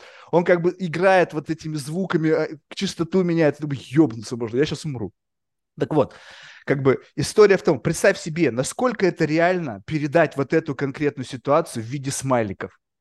Может ли смайлик тебя убить? Эта ситуация невозможна в интернет-общении, она требует погружения, потому что была отсылка к конкретному звуку, к контексту, поэтому... Вот я тебе... и все остальное... Слушай, ты мне, ко мне обращаешься как к создателю смайликов. Я просто к тому, на твоей стороне, бро. Не, я просто к тому, что наши эти смайлики все вокруг не носятся, они вообще ничего не весят. К тому, чтобы как бы... Ну... Чувак, со смайликами носились в 99-м. Сейчас это... Чего? Привычка. Недавно у меня приходило оповещение, типа, вот, знаешь, это, ты смотришь, иногда читаешь Apple Updates, и там, типа, мы so excited. И вот они, знаешь, с позиции всего этого Apple-овского, блядь, excited сообщают, что мы добавили очередной смайлик. Или эмоджи, какую-то хуйню. Я говорю, что серьезно, блядь, компания, блядь, триллион, блядь, капитализация. Мы excited сказать. Я говорю, что серьезно? То есть, получается, эта тема еще актуальна. Слушай, это же маркетинг. Я думаю, детишкам заходят. Вот поэтому я и говорю, что... Моя дочка мне посылает постоянно сообщения со смайликами, которые... Правильно, это язык детского общения. Но когда взрослые люди, которые лишают меня удовольствия понять, что как им действительно было хорошо. Окей. Смотри, сейчас загоню за семиотику. Давай. Семиотика – это когда люди договорились друг с другом, что буква А выглядит вот так и означает букву А. Угу. Или что кирпич на красном знаке означает «не въезжай», да? Угу. То есть это система, которая на самом деле как бы нам упрощает историю взаимодействия. Я за то, что типа есть нативный, одобренный Unicode и присутствующий во всех операционных системах набор семиотик. Я могу поставить... Я дебил, я могу сделать интерфейс какого-нибудь бота исключительно с помощью вот этих нативных пиктограмм. Угу. Мне кажется, с точки зрения семиотики это норм. Угу. Но я понимаю, что это делается исключительно для того, чтобы драйвить продажи и так далее. Смайл русалом вряд ли мне когда-нибудь понадобится. Но, возможно, он кого-то впечатлит настолько, что он купит в следующий раз iPhone с поддержкой смайлов русалов. Это я тоже понимаю. Но меня это тоже не шибко радует. Однако, когда в процессе лаконичного интернет-общения кто-то ставит на картиночку, которая обыгрывает ситуацию в чате, мне смайл, я понимаю, что я типа не зря эту картиночку сделал. Это и есть тот фидбэк. И я не ожидаю развернутый фидбэк. Типа, чувак, как тонко. То есть тебе сейчас... Тебе это важно? Ну, когда я делаю мем, я хочу, чтобы посмеялись. Когда люди шутят, им не важно, чтобы посмеялись, они хотят поделиться. Ты знаешь, вот смотри, вот вопрос. Те люди, которые хотят, чтобы кто-то засмеялся, делают это исключительно в рамках какого-то пауэрплея. Да? То есть есть, значит, я комедийный актер, я там не знаю кто-то. То есть, получается так, что тебе скажи, важно... как правильно, какая правильная стратегия шутки? Нет, шутка, она и создана для того... Но это как, знаешь... Это как именно, она рождается в тебе, и ты хочешь поделиться ей с миром. Не-не-не, она рождается в тебе, и ты хочешь протестировать, насколько этот крючок работает на других. Охереть, вот это ты маркетолог. Не, ну смотри... У меня никогда такой мысли нет. Ну а как? Ну ты как бы представь себе, у меня очень часто бывает, что я говорю, о, прикольно. Начиная проверять на человеке, вообще не прикольно. То есть я говорю, окей, значит, у меня есть что-то внутри, что меня каким-то образом триггерит, на другого человека не триггерит. И вот в этот момент ты просто, как бы шутка, это когда ты обретаешь способ какого-то ментального панча, который вызывает определенную психофизиологическую реакцию, называемую смехом. Комедийный... Так, подожди, но... Не-не, то есть ты озвучиваешь шутки, чтобы узнать, в чем твоя природа. Вот. Не моя природа, а в том, чтобы как бы протестировать, насколько ты как бы умеешь находить, вот задевать этот сентимент. Ну, представь себе, что вот раньше же не было понятия шутки, как бы как некого пучка информации. Просто обезьяны сидели, кто-то другого по палке бампа говорил, и они там приплыли. То есть они не знали, как оттуда вычленить саму идею того, что что-то может запущено быть в тебя и вызовет в тебе бесконтрольный смех. То есть я запускаю тебя в какой-то там набор битов, и ты такой «А-а-а-а!» А снова этот набор битов «А-а-а!» И вот это твоя условная реакция на вот какой-то специфический код, который ты слушаешь или видишь в виде мема, который тебя каким-то образом выбивает в состояние смеха. Ну или какого-то внутреннего такого ощущения смеха. Ты чувствуешь, что это насилие, если ты умеешь делать это так? Вот представь себе, что я настолько абсолютировал эту способность, не я, а кто-то, да, что каждая вот эта тезис, каждая картинка, и ты просто сейчас будешь загибаться, потому что я не буду тебе давать возможности выключиться. Ты это ради чего делаешь? Это как бы powerplay. Ну, то есть ты понимаешь... Powerplay, видишь, powerplay. Вот мы пришли к тому, что шутки — это powerplay. Да, ну, как бы я тебе про это и говорю с самого начала, что это не что-то как бы... ради какого-то фана, не ради какого-то там, не знаю, чего-то. И если ты это делаешь, чтобы заржали другие. Скорее всего, зачем-то тебе нужно, чтобы другие заржали. Potato. Ну да. Не-не-не-не-не-не. Это принципиально большая разница. Вот представь себе, что кто-то считает... Сейчас возьмем историю всяким пикапом. Кто-то считает, что если девушка смеется, значит, у него все хорошо. И он всяческими силами будет... У него, вот, представляете, такое как бы словно сломано его сознание. Он живет в мире, в котором считает, что как бы проходка к ее пуси лежит через ее заливной смех. И он себя ведет... Ну что, таких не встречал архетипов? Да. Ну, как бы они живут вот в этой концепции. Они делают все, чтобы девушка смеялась. Но делает ли он это ради того, чтобы девушка смеялась, либо чтобы потом к ней под юбку залезть? Кто-то, выходя на сцену, я там, Дэйв Шапелл. Ты в своем коллективе. Не, подожди. Вот ты в своем, с чуваками, ты находишь, подмечаешь смешной момент, что чувак смеется, как лесопилка, и ты озвучиваешь вот эту историю про лесопилку, чтобы что? Чтобы им помучить? Булшит. Вообще не так. В этом есть кайф. Ты что, ты не... Нет. То есть ты не веришь ментальным потенциям? Ты что, серьезно? Видимо, это самое прикольное. Еще... Это самое прикольное, что может быть. Это когда ты насилуешь. Я знаю, что ты меня насилуешь. Я как бы абсолютно четко понимаю. Я ничего не могу с этим сделать. То есть ты настолько... Это потом в твоей истории ты начал насиловать. Ну или кто-то там, я не помню. Но сама лесопилка родилась. Не исходя из желания, что, блядь, я сейчас буду этого человека... Из твоего наблюдения, которым ты хотел поделиться. Подожди, вот это так оно и возникает. Стоп. Ты вот представь себе, что если ты живешь вот в таком, находишься environment, когда тебе, мы условно, да, может быть, надо было начинать заранее. То есть люди, когда давно в этой теме проживают, они заложники чего-то кайфового. То есть уже тяжело, уже все идеи, как бы предел креативности наступил. И ты постоянно в поиске чего-либо, что в состоянии вот как бы продоминировать над другими сознаниями, ищущими способы доминирования. Ладно, чувак, я понял. И то, что ты из этой реальностью выхватил что-то, что тебе показалось, что вот оно, вот через это я вас всех сегодня поимею, и ты говоришь, смотри, вау. Там, думаешь, это была единственная гипотеза за этот день? Да там миллионы гипотез звучали, они не... Слушай, были... ну, окей, это твой контекст, я даже не знал. Короче, я шучу. Когда я выкладываю шутку, я нахожу какое-то наблюдение. Для меня такой ментальный экзерсис. Смогу ли я... Тебя можно приглашать на тусовки. Сказать, пригласим Олега, он постоянно что-то там хохмит. Ну да, включили Олега, Олег на весь вечер какие-то истории рассказывает. То есть ты такой гай в компании, тебя можно как бы, если ты не знаешь, и ты находишься в неком сне, то люди, которые понимают, могут архетипировать и понимать людей, сказать, вот, кстати, чувак, он всегда смешит, давай его позовем сегодня. У меня, знаешь, какие были чудаки, которые там про всякие истории рассказывали, кто-то там убежденный, там, допустим, консерватизм, там, допустим, не знаю, там, республиканец. И вот, знаешь, его пригласишь, что такое, окей, хочешь новости послушать? Какой Fox News? Вот включаем Петю, ну, условно, там, Джона, Симона, неважно. И он тебе начинает рассказывать эту историю. То есть вот ты в этот момент себя просто растрачиваешь, чтобы другие смеялись, и какой у тебя-то приход от этого? Ну, во-первых, ты меня не знаешь. Нет, я просто спрашиваю, это же гипотеза. Это генерализация, гиперболизация.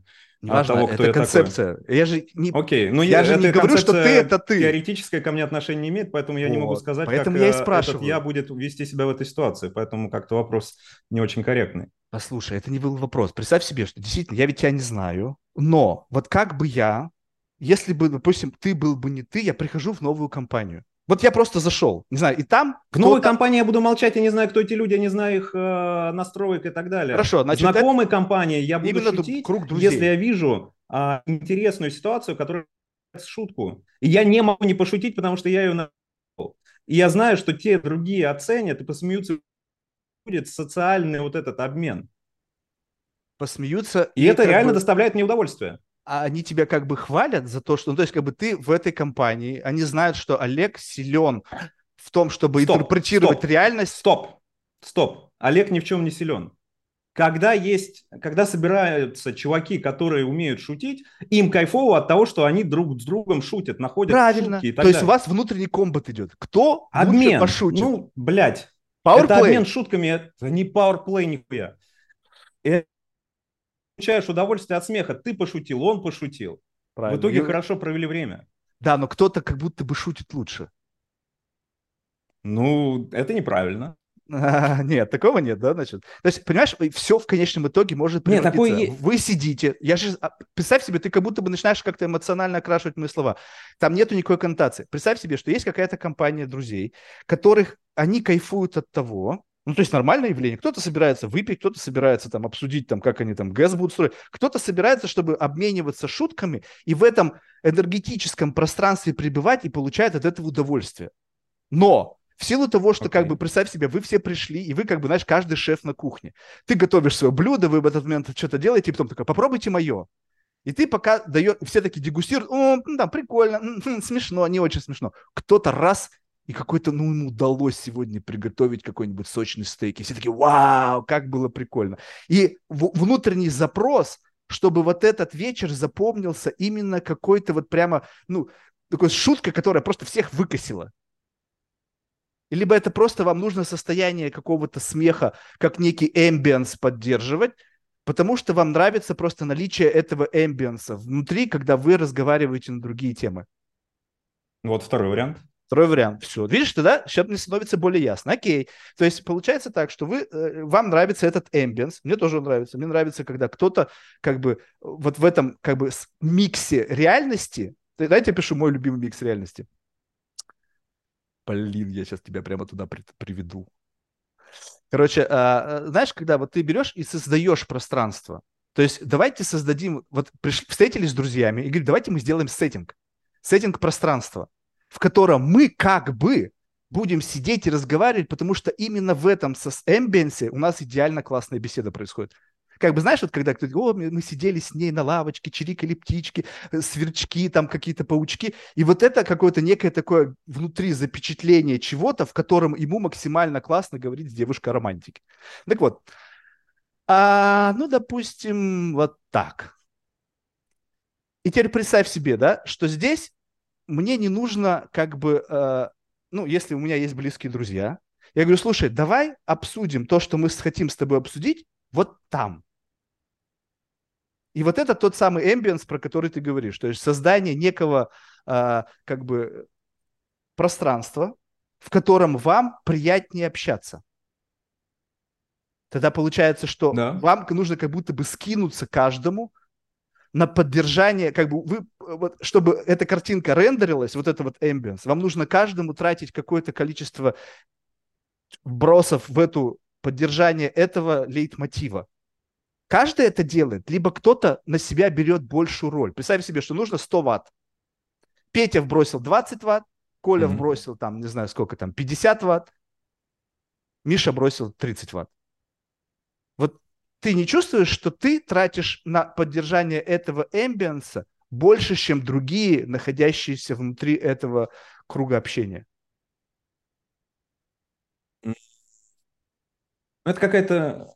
Мы сейчас в такой сфере гипотетики, что я даже ничем не могу помочь, я не понимаю, куда ты клонишь, поэтому давай сразу поинт говори. Да причем никуда не клоню, в этом-то вся идея. Ты видишь, ты почему-то опять ждешь какого-то подвоха. Его там нет, мне просто любопытно. Я сейчас какую-то некую гипотезу представил того, что, возможно, ты в неком сне находишься. И вот попытайся себя отделить от того состояния кайфовости. Помнишь, ты говорил, что иногда люди живут в некой реальности, они что-то делают и постоянно от этого тащатся?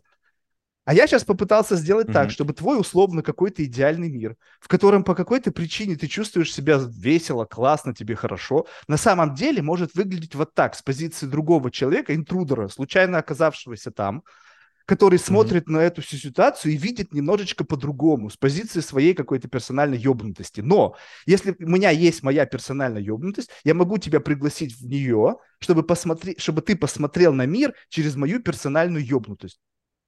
И когда ты смотришь на себя через мир чьей-то персональной ёбнутости, иногда вскрывается что-то, что тебе может нравиться, может не нравиться, может быть просто как бы, да, это что, так правда я выгляжу? С моей точки зрения, только с моей. Не факт, что есть еще другой, хотя бы один человек, который присоединится к моему видению тебя в каком-то контексте. А иногда бывает так, что, о, тоже я его в таком виде тоже вижу. Могу увидеть, спасибо, благодаря тебе. Это абсолютно гипотеза, я же не знаю. Я отвечу так. По поводу затрат энергии. Клево, когда не надо затрачивать энергию. Клево, когда ты ее приобретаешь. Вот. Но это должен быть КПД. Input, output. Ты вбросил, получил возврат. Соответственно, если ты подзаряжаешься от этого, то количество, вот эта каталитическая реакция вброшенного твоей шутки должна приходить с возвратом. Да, совершенно верно. Ну вот, я об этом говорю. То есть это какой-то энергообмен, в котором ты заряжаешься. Ты пообщался с чуваками в этом режиме энергообмена, пришел домой в хорошем настроении. Ну, все верно. Но это такие прописные истины тоже. Вот, это просто... Окей, да. Не, ну да, ты как будто бы... Вот слушай. Аксиомизируем. Нет, просто разница в том, что ты проживаешь это, для тебя это аксиома, очевидная вещь. Чем больше в твоей жизни очевидности становится неочевидным, как бы вот этот уровень некой рефлексии. Помнишь, я бы мог в обычном состоянии это просто пропустить мимо ушей. Но чем больше ты тормозишь, ты как будто бы летишь, проскальзывая все. Вот в этом и заключается сон, что ты не акцентируешь свое внимание на каждом конкретном моменте времени с целью понимания вообще, что с тобой происходит. А когда вдруг это состояние наступило, ты прожил уже такое количество фреймворков и не понимаешь, как ты из пункта А, когда ты последний раз что-то понимал, оказался в пункте Б, когда ты как бы вот просто очнулся в очередной раз. И там такое количество событий произошло, что это офигеть. Я всецело за такие упражнения, потому что они позволяют надломить какие-то очевидные вещи, о которых мы не знали. И это возвращаясь к той теме о том, что я вот, например, не знал, что выбор есть. Да, например. Что есть возможность на что-то влиять. И, я думаю, что выбора нет. Ну, короче, типа... Нет, ну вот смотри, вот это не короче, это принципиальный момент. Смотри, то есть ты выбрал жить в мире с выбором. Точно. Вот. Ну, то есть как бы, и это вполне себе нормальная позиция. Вопрос в другом, что как бы это не означает, что это как бы бет на всю жизнь. Да. Да? А вот ты представь себе, что я сейчас нахожусь перед такой сложной дилеммой. Я хочу сделать бет на всю жизнь. И знаешь, как бы как в казино, и ты со всеми своими кровно заработанными хочешь поставить на красное. И вот я вот уже как бы... Ну, да, да. Но что такое вся жизнь, да, дефинируй всю жизнь. Это значит, что принимая... То есть, как бы, представь себе, что я сейчас на пути стандартной системы координат, в котором, как бы, есть некая свобода воли, есть некое, как бы, авторство за свои слова, поступки. И я, как бы, жил в этой реальности достаточно долго. И мне тяжело, как бы, отказаться, как бы, нет синей таблетки или какой-то там красной, блядь, какого-то Морфеуса, который, блядь, покажет тебе, блядь, вот прямо всем телом ты прочувствуешь, что, блядь, это неправда, понимаешь? Потому что если это все остается в моем воображении, тогда у меня может быть миллион версий правды. Ну и что? Ну и какая разница? Как прощупать-то реальность? Вот. И вот ты из этого состояния говоришь, да, блин, так сложно это, постоянно быть автором, постоянно переживать за правильность, неправильность. Думаю, да похуй, если бы все это просто отпустить, одним решением перечеркнуть все решения в будущем. Как бы они, вот эти гейты, они просто из дуального превратятся в шоссе. Ну да, оно вот такое, всякое спиральное, но там не будет развилок. У тебя одна дорога, а не многообразие дорог. И вот этим одним решением ты как бы даешь, как бы, ну, как бы сделка с дьяволом. Нельзя ее расторгнуть. А не то, чтобы сегодня я верю в детерминизм, завтра я верю в свободу воли. Такое, знаешь, такая ментальная проститутка. Ну, вот так. Но есть же смерть.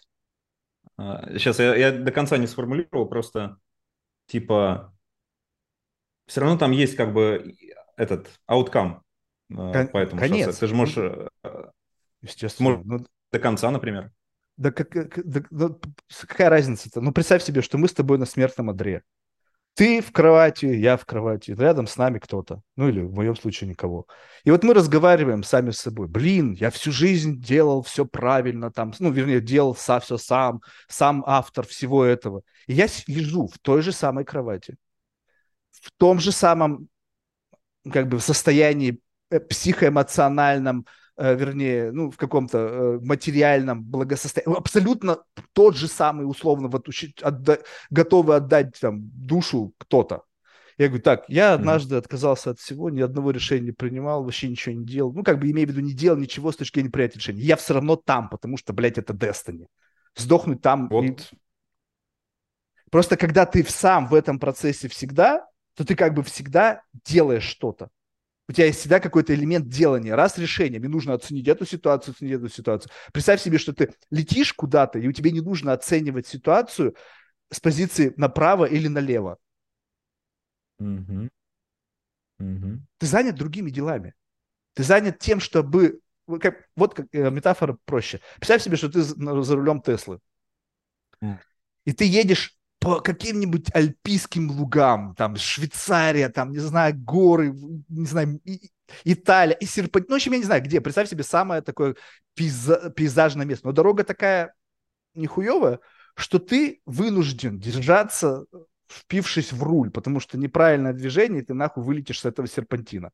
В этот момент ты как бы эмбиенсом затрагиваешь, видением таким более широким представляешь красоту природы. Те, кто на заднем сидении, ну, допустим, я паникер, я боюсь машин, поэтому я буду смотреть, все ли правильно ты делаешь. Я тоже не буду это видеть. Так? Потому что я тоже заморочен. Кто-то сидит и говорит, охуеть, типа, блин, Олег, как красиво. Ты видел это? Какого, сука, заткнись, блядь. Потому что если я посмотрю на то, что ты видел, мы улетим нахуй в кювет. Соответственно, я просто экранирую вообще весь мир. И я проезжаю, и вот вся твоя жизнь – это вот экранирование вот этого мира, потому что слишком лихая трасса. А еще, блядь, развилка, у тебя, блядь, карта аналоговая. Ну, ладно, GPS, окей. Направо там, не знаю, Лион, налево там, не знаю, Париж. А тебе надо в Париж. Ты почему-то решил, что тебе надо в Париж. Ты, значит, ищешь правильный путь. Ой, блядь, а это что за развилка, как туда ехать? А теперь представь себе, сосед твой говорит, слушай, ты руль-то отпусти. Она на автопилоте будет ехать лучше, чем ты сам. Ты такой, ну, как бы, боишься? Отпускаешь, и машина едет, продолжает сама по себе, но у тебя появляется возможность смотреть по сторонам, как бы, вау, офигительно, как классно. Потом ты пересаживаешься на заднее сиденье. Я хотел сказать, у тебя никакой разницы, кто сидел на заднем сиденье. Нет. Ты приходишь в итоге к ним.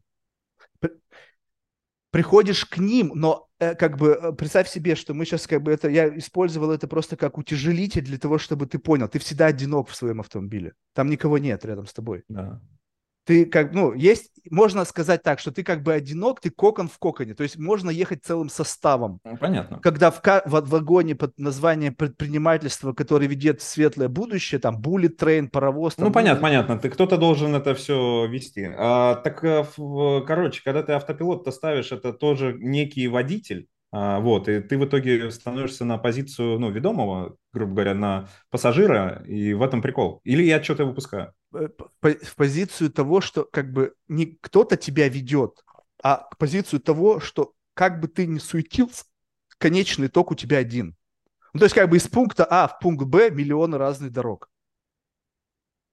Ты где-то там через какой-то город, заплутавшись, блядь, пробил колесо, там что-то восстановил, там сорвался, заблудился в лесу. В конечном итоге придешь в ту же самую точку назначения, но в каждом из этих, как бы, условно, развилок ты заморачиваешься, потом как-то рефлексируешь над спецификой, правильное решение, правило, неправильно, как-то думаешь все, радуешься, когда ты победил, огорчаешься, когда ты проиграл, и как бы ты автор всего этого своего жизненного пути. То есть такой как бы... Ну, прямо человек, через которого все он проживает все, и как бы он автор всего. Вот это выбор. Ну да. Ну, красивая картинка.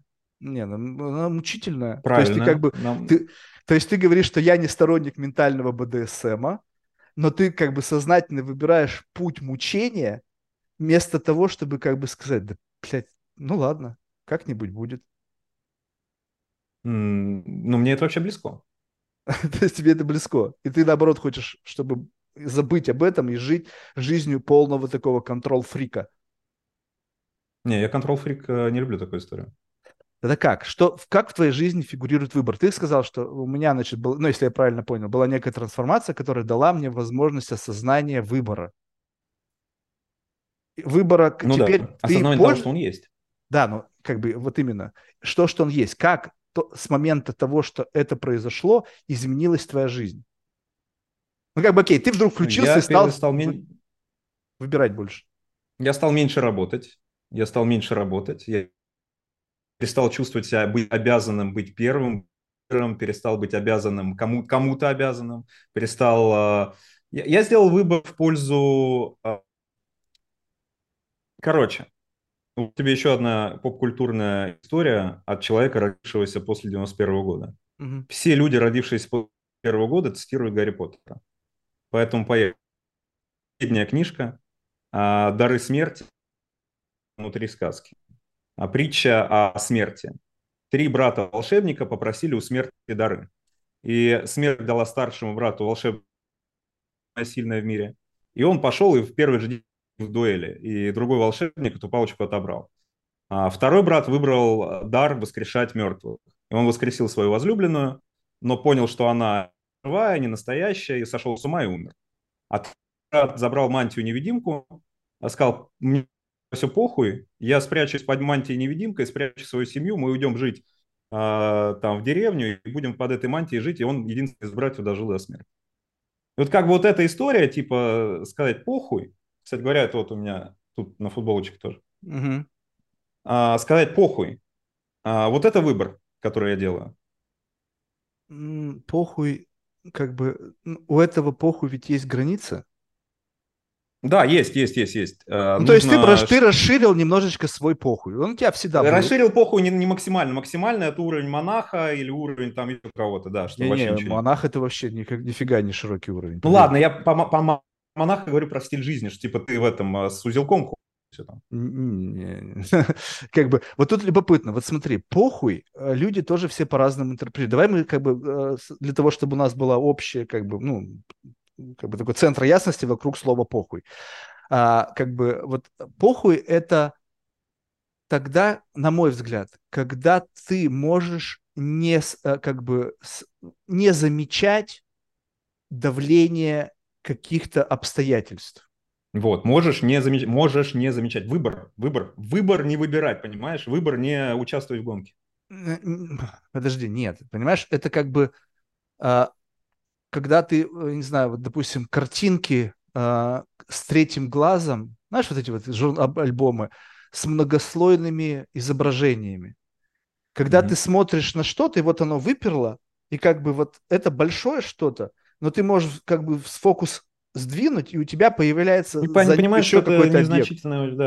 Да. То есть как бы вопрос того, что это как бы есть, но ты предполагаешь, как бы давление этих обстоятельств ты просто не воспринимаешь, поскольку это как бы исключительно ментальная концепция. То есть если тебя не мучают и не распинают на дыбе, то ты, в принципе, как бы все это какой-то mental torture. И ты как бы пытаешься от этого экранироваться. Но вот вопрос в том, что, смотри, допустим, я знаю людей, живущих, блядь, в пентхаусах, и им как бы похуй. И кто-то говорит, слушай, им не похуй, потому что, блин, они не могут жить как бы как простые люди. Я говорю, слушай, а зачем им жить как простые люди, если они могут жить так?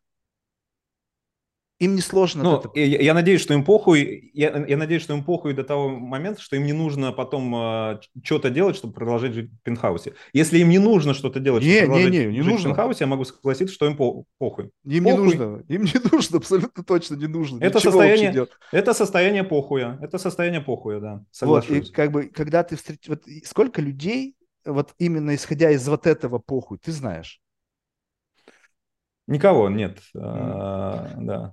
Поэтому, понимаешь, вот как бы, когда ты общаешься с этими людьми, именно вот живущими в этой версии похуй, понимаешь, что вообще в твоей жизни как бы вообще, то есть куча преград и вообще всего, что как бы делает ее настолько miserable. Ну, вот именно в этом преломлении, что ты думаешь, блядь, как же быть классно тобой. Не потому что как бы мне нравится, как бы о чем ты говоришь, то есть люди могут говорить совершенно какие-то там тривиальные вещи, ну, вернее, тривиальные, да, но флейвор там есть, потому что живя похуй, ну, представь себе, что как бы, жил мальчик в Африке и жил мальчик, там, допустим, в центре Лондона, да, как бы они могут быть по-своему, видеть реальность, и это будет охуенно и с той, и с другой стороны, но как бы один абсолютно, ну, понятийные аппараты совершенно разные, эти тезаурусы, которыми они закручивают реальность. Вот как бы инструменты, через что и как они сервируют свой стол для достижения как бы идеального состояния прикола. Вот как бы вот изогнуть реальность, не фантазировать реальность, не сходить в кино, а воссоздать реальность. У них GPT-шки в реальном мире. Он что-то пишет своему ассистенту, и этот ассистент через там ее встроенное Midjourney делает так, как тот захотел. Еще это в реальности можно поправить. Так, вот этого убрать, заменить вот на этого. Вот это охуенная жизнь. Никто не понимает, говорит, деньги это плохо. Идите нахуй.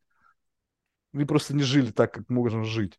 То есть одно дело, когда ты платишь за то, чтобы музыка играла, там, патриарх семьи, блядь, который тащит на себе все это, я тебе не завидую, чувак, блядь, как бы ты вывозишь вот это все, что есть, но те, которые просто как бы entitled. Да. Ну, ты все в Дубае, ты можешь познакомиться с такими, там таких, мне кажется, сейчас, как много. Да, ну, я как бы не лично знаком, но я вижу, но я к ним не залазил под юбку, я не знаю, что там в итоге в реальности, но полагаю, что, наверное, все хорошо. Смотри, тогда давай немножко простроим дальше эту историю. Виртуальный похуй. То есть, допустим, мир, матрицы, блядь, опять, когда тебе показывают кино, вот, и ты лежишь в капсуле, и, в принципе, в этом кино вот все, как ты описал. Вот там вот это состояние похуя достижимо. И ты никогда не узнаешь, что ты лежишь в коконе.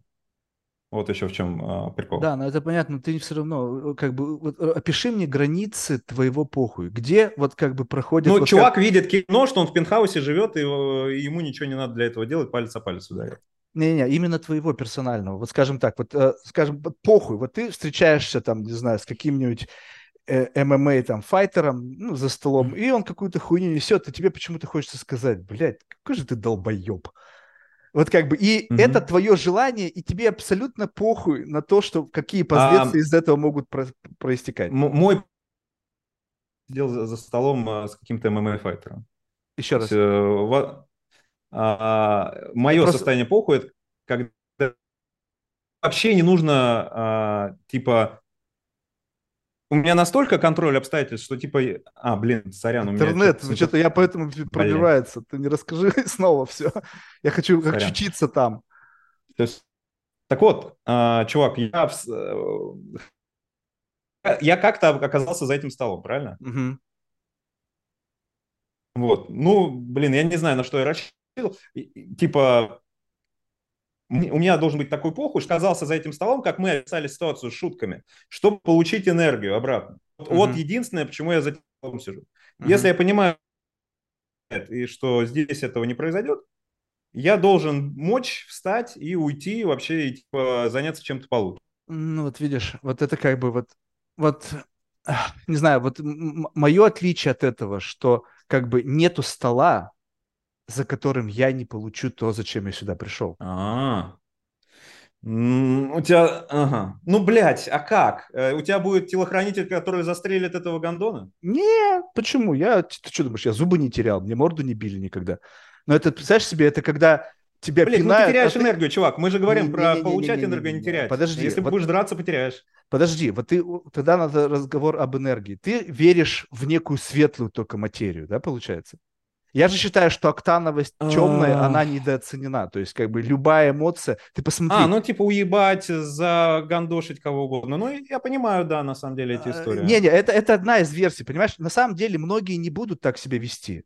Как бы тут нужно учитывать еще, что не все UFC-файтеры, которые в состоянии тебя отмудохать за то, что им что-то не понравилось, моментально будут это делать. Мы же сейчас говорим, есть разная степень отмороженности. Есть те, которые мы же про тебя говорим, про аватара. Что ты будешь делать? Ты захочешь его уебать, чтобы просто... Зачем? Не, я-то не буду этого делать. Мне прикол в другом, понимаешь? То есть как бы для меня, когда речь заходит о физике, это означает, что у меня просто нету способов как бы сделать так, чтобы человек скорчился без применения физического вреда.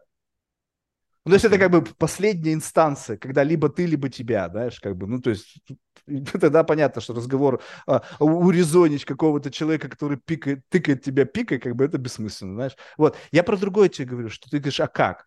Вопрос в том, что вот это же, как, знаешь, некая экстремальная езда на горном байке. В той же метафоре, что ты представишь себе, что есть какой-то потенциальный булли, который, в принципе, потенциально может тебя размотать. И проедь по кромке так, чтобы он был в секунде от того, чтобы тебя уебать. И все 2 часа вот ты его держишь вот в этой самой сейф-зоне, как бы постоянно опасаясь, что что-то может пойти не так. Вот это вот мой экстремальный спорт. И здесь можно получить удовольствие. Не, как бы у каждого своя история. Не, ну если просто ты оказался за столом. Вот ты к тому, что ты говоришь, я беру и ухожу. А я оцениваю приблизительно, кто за столом. Где, ну, что-то, через что я смогу, где-то не смогу. Потому что иногда бывает так, что люди уходят. Да. Сложно, мне сложно ответить на этот вопрос, потому что я настолько по-своему интровертированный человек, что мне вообще любая коммуникация с людьми отнимает энергию. Вот, я такое слышу постоянно, и люди идут на подкасты. Какого хера тогда происходит? Я знаю. Потому что будет та ситуация, когда мы будем разгонять вот этот идеальный мир, хорошую картинку нарисовать, когда мы заряжаемся. Ну, честно, я сейчас теряю. Я теряю, потому что нужно вот что-то там, вот ты меня выводишь, вот что-то там проанализировать, гипотезировать. Я тебе служу службу здесь. Да. Вот, ну, хз. Но это вопрос в том, что, подожди, но чувствуешь, что тебе просто как бы лень? Мне похуй. Честно говоря, если я бы этого не делал, я бы не участвовал в этих ментальных играх. Подожди, вот как бы слово «похуй» это означает, что тебе как бы ты не видишь удовольствия в том, что запустив на полную свою машину, ты не веришь в то, что ты можешь кайфануть. То тебе настолько кажется это чудным, чуждым этот мир восприятия, что ты как бы изначально его кэнселишь. Слушай, я свою машину ментальную запускаю часто, но вот и в этом режиме с этим водителем мне тяжело. Вот. А теперь представь себе, что как бы вот в этом-то вся фишка, что чем больше водителей, чем больше разных людей, тем тебе становится по-настоящему похуй.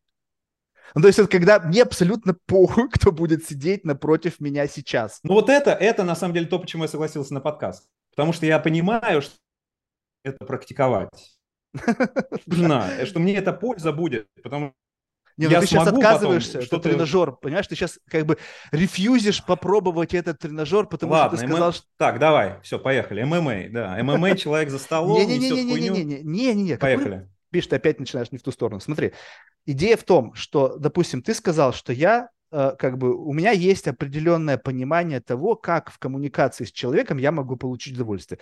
Мы оказываемся, если это сейф-зона, я знаю этих людей, там уже все 100% понятно, как это бывает, да? Если ты оказался в компании, где новые люди, и И ты как бы говоришь, вот с этим я могу построить коммуникацию, вот с этим нет, соответственно, этого в сторону, с этим остаюсь. Вот. Но в этот момент, мне кажется, ты должен сделать другой выбор. С тем, с кем тебе легко и понятно, сказать привет и пока. Да. Потому что здесь ты уже был. Это ты знаешь, как это будет. Ты можешь просто уснуть в этой беседе, и как бы все будет классно. Потому что здесь ты умеешь это делать. Я понимаю, о чем ты. Я даже не спорю. Но ты как будто бы у тебя вот этот паттерн наблюдается. Ты сейчас сам его озвучил. Привычка, сила привычки, чувак. Не, ну ты как бы... Ты это не делаешь как бы... Ну вот представь себе, что сейчас у тебя есть возможность это сделать. Ты чувствовать будешь себя дискомфортно, то есть вот это состояние потери энергии, да? То есть тебя кто-то поджирает. Да. Мне кажется, это знаешь почему? Потому что ты ищешь в этом подвох. То есть твоя система сейчас ищет что-то как бы во мне и в этой коммуникации, что, кажется, приведет к тому, ну как бы, как будто бы я пытаюсь тебя ранить. И соглашусь, да. А на самом деле этого, то есть абсолютно, то есть представь себе, что ты экранируй меня, то есть зачем мне это нужно? То, что... ты до этого говорил, что ты садист, ты любишь издеваться и получаешь от этого... БДСМ. Я не сказал, что я садист. Я не тот, кто делает больно. Мне нравится, когда мне кто-то делает больно, потому что я хоть что-то начинаю чувствовать. Да. Делаю я боль не потому, что я хочу это делать, а потому что, когда ты вот такой, ты как уже слон в посудной лавке. То есть настолько мне нужно как бы себя контейнировать, чтобы не затрагивать тонкие аспекты твоей организации, а у всех они разные, там кто-то очень нежный, кто-то менее нежный, что мне нужно настолько себя ужимать, что в какой-то момент теряется смысл. То есть нахрена мне это нужно? Я здесь ради удовольствия. Зачем я буду ужимать себя до состояния, когда другому будет хорошо? Okay. То есть, понимаешь, да? Но в этот момент, на самом деле, это только твоя проекция того, что кто-то напротив тебя, который тебе говорит, что нет, я абсолютно не заинтересован в том, чтобы тебе было дискомфортно, больно, я не хочу тебя унизить, оскорбить. Вообще ничего из этого, никакой агенды подобной нет. Просто то, что ты слышишь, это вот какой-то ёбнутый взгляд на мир, в котором кто-то высказывает свои гипотезы, используя тебя в этих гипотезах, потому что мы с тобой разговариваем. Но ты в тот же самый момент сможешь сказать: не, Марк, смотри, ты меня сейчас поставил, я увидел себя в этой ситуации, да, возможно, так можно увидеть меня, но на самом деле я вот так сидел. И я такой: спасибо. То есть я как бы вся версия матрицы перегрузилась под твой интейк, как бы твой импут того, как оно в действительности ты сидишь. Не то, как я нафантазировал тебя в каком-то контексте, с учетом своей ёбнутости, а ты сам меня поправляешь. И таким образом получается, что мы смотрим кино, в котором мы режиссеры оба, а не только я. А в тот момент, когда я режиссирую, ты сопротивляешься. Тогда вопрос, а тебе это зачем? Потому что это как бы, представь себе, что это загрузочная комната центра ясности. Что для того, чтобы начать разговаривать, нам сначала нужно обрести ясность. Когда ты не видишь какого-то контекста, либо видишь, но не говоришь мне о нем, и я веду себя так, как бы, и мое представление о том, что происходит в твоей голове, это исключительно мое как бы представление. Я не знаю, что действительно там происходит. Но ты каким-то образом экранируешь от меня это состояние, и оно движется в том направлении, в котором оно движется. То есть, если бы ты сказал, Марк, измени вот сюда, и я тогда мне будет проще генерировать мысли. Я говорю, да нет проблем, раз и повернул. Мне несложно как бы подстроиться под твою модель восприятия, не теряя себя в этом. Окей. Окей, это понятно. Это, знаешь, тоже любопытно, понаблюдай. Иногда бывает, ты с кем-то говоришь, какой-то сложный месседж заталкиваешь, и тебе говорят в конце: окей. Я могу продолжить. Мне непонятна цель, реально, мне непонятна твоя цель. То есть, неужели ты считаешь, ты уже многим переболел, ты уже многие концепции переварил, неужели ты считаешь, что кто-то способен, ты увидишь какую-то перспективу, которая что-то новое откроет? Конечно, это происходит. Просто это происходит редко, и ты это как бы, знаешь, это как ищешь, и бам!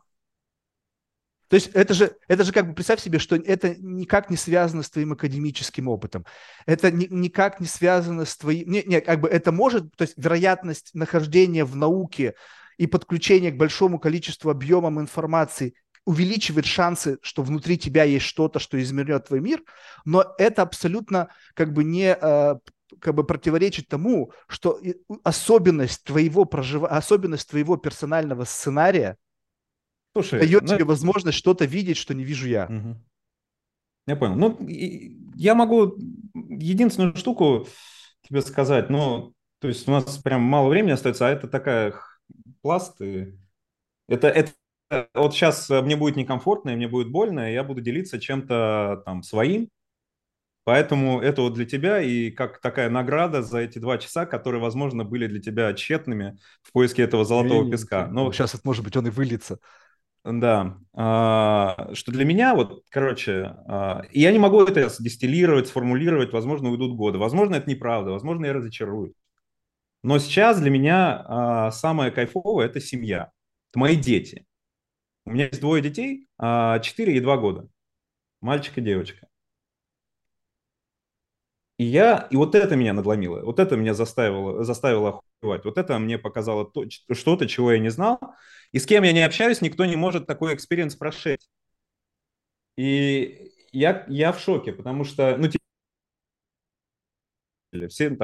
все наши родители, да, то есть большинство людей на Земле чьи-то дети, то есть, понятно, это невозможно, это биология. Короче, такая commonplace штука, как родительство, но в ней столько вот этого загадочного говна. Начиная от того, что никто тебе не говорит, насколько это дико сложно, насколько это невозможно, невероятно просто тебя вот разбивает, разрушает. Я не говорю о женщине в привычной вот системе, да, то есть, которая там будет кормить грудью, у которой не будет там кормилицы никакой, которая будет вставать и как-то убаюкивать. То есть женщина это уничтожает вообще, катком прокатывает. Опять-таки в классической системе без суррогатных матерей все такое. А мужчину это тоже раскатывает. Но в позитивном ключе я охерел в том плане, что передо мной... появились люди, и реально люди. То есть я думал, что дети – это овощи, что дети – овощи где-то там до 4-5 лет, что у них нет эмоций, нет мыслей, нет персоналии внутри. Я увидел персоналию буквально там на следующий день после рождения. Эмоции, улыбки и все на свете. Это все заработало, все включилось. И, короче, отцовство на меня повлияло очень сильно, и возможно, тут надо задавать какие-то вопросы, потому что я не могу размотать эту тему. Ну, то есть, что ты чувствуешь? Ты чувствуешь вдруг возникшее ниоткуда высокую степень ответственности? Нет. Ответственность не чувствуешь? Нет. Нет. Нет? Если честно, нет. Ответственность чувствует моя жена, когда водит их там в больницу. Когда мои дети заболели, я не чувствовал ответственность, переживания, типа, херово, что болеют, надеюсь, выздоровеют поскорее. Офигеть, то есть как бы это не ответственность. Тогда это чувство, это тебя хантит, эта идея, которая как бы идея отцовства. То есть по какой-то причине ты, находясь в этом статусе, чувствуешь давление чего-то, что ты не можешь описать?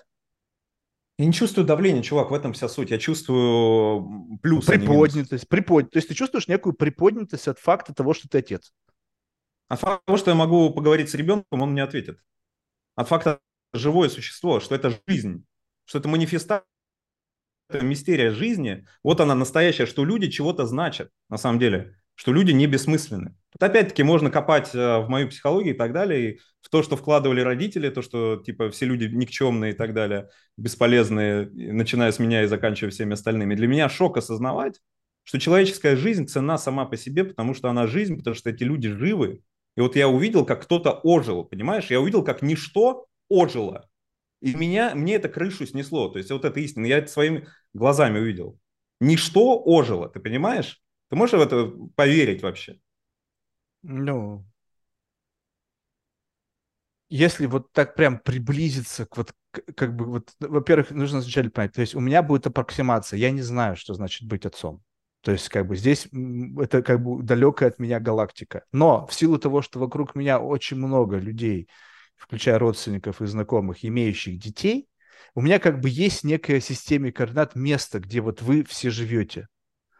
И вот там факт как бы наличия жизни, ведь я вижу точно так же жизнь каждый день. То есть восхищение жизни, как бы оно, возможно, созерцание просто тех же самых детей, бегающих в Центральном парке, разговаривая с тобой, я вижу, что передо мной сидит живой человек, там, наделенный всем тем комплексом того, чем ты наделен. То есть тебе зацепила идея некого, как бы, что ты создал эту жизнь, как бы, или что... Потому что она создается сама, понимаешь, ты не задумываешься о том, как мы, блин, рождаемся. То есть, ну, может, ты задумываешься. Я не задумывался до этого вообще нифига. И вот прикол не в том, что дети бегают в парке, а что это твой ребенок. И не то, что ты его создал, ты Господь Бог, а то, что ты знаешь, что его не существовало. Осознание того, что он пришел из ничего. Снесло мне крышу. То есть ты добавил еще один биологический юнит в этот перенаселенный. Вот не мир. Я тоже так думал, чувак. Вот не то. Не знаю, как это писать. Ну, то есть это какое-то чувство, чувак, которое... они эмотируют. Блядь, есть, понимаешь? Вот, я не могу это никак описать. Я не вижу душу до появления детей. То есть ты увидел... Это может быть биологические программы заваренные, которые создают у меня иллюзию, что это нечто большее, чем оно есть. Но я чувствую, что это нечто большее, чем оно есть.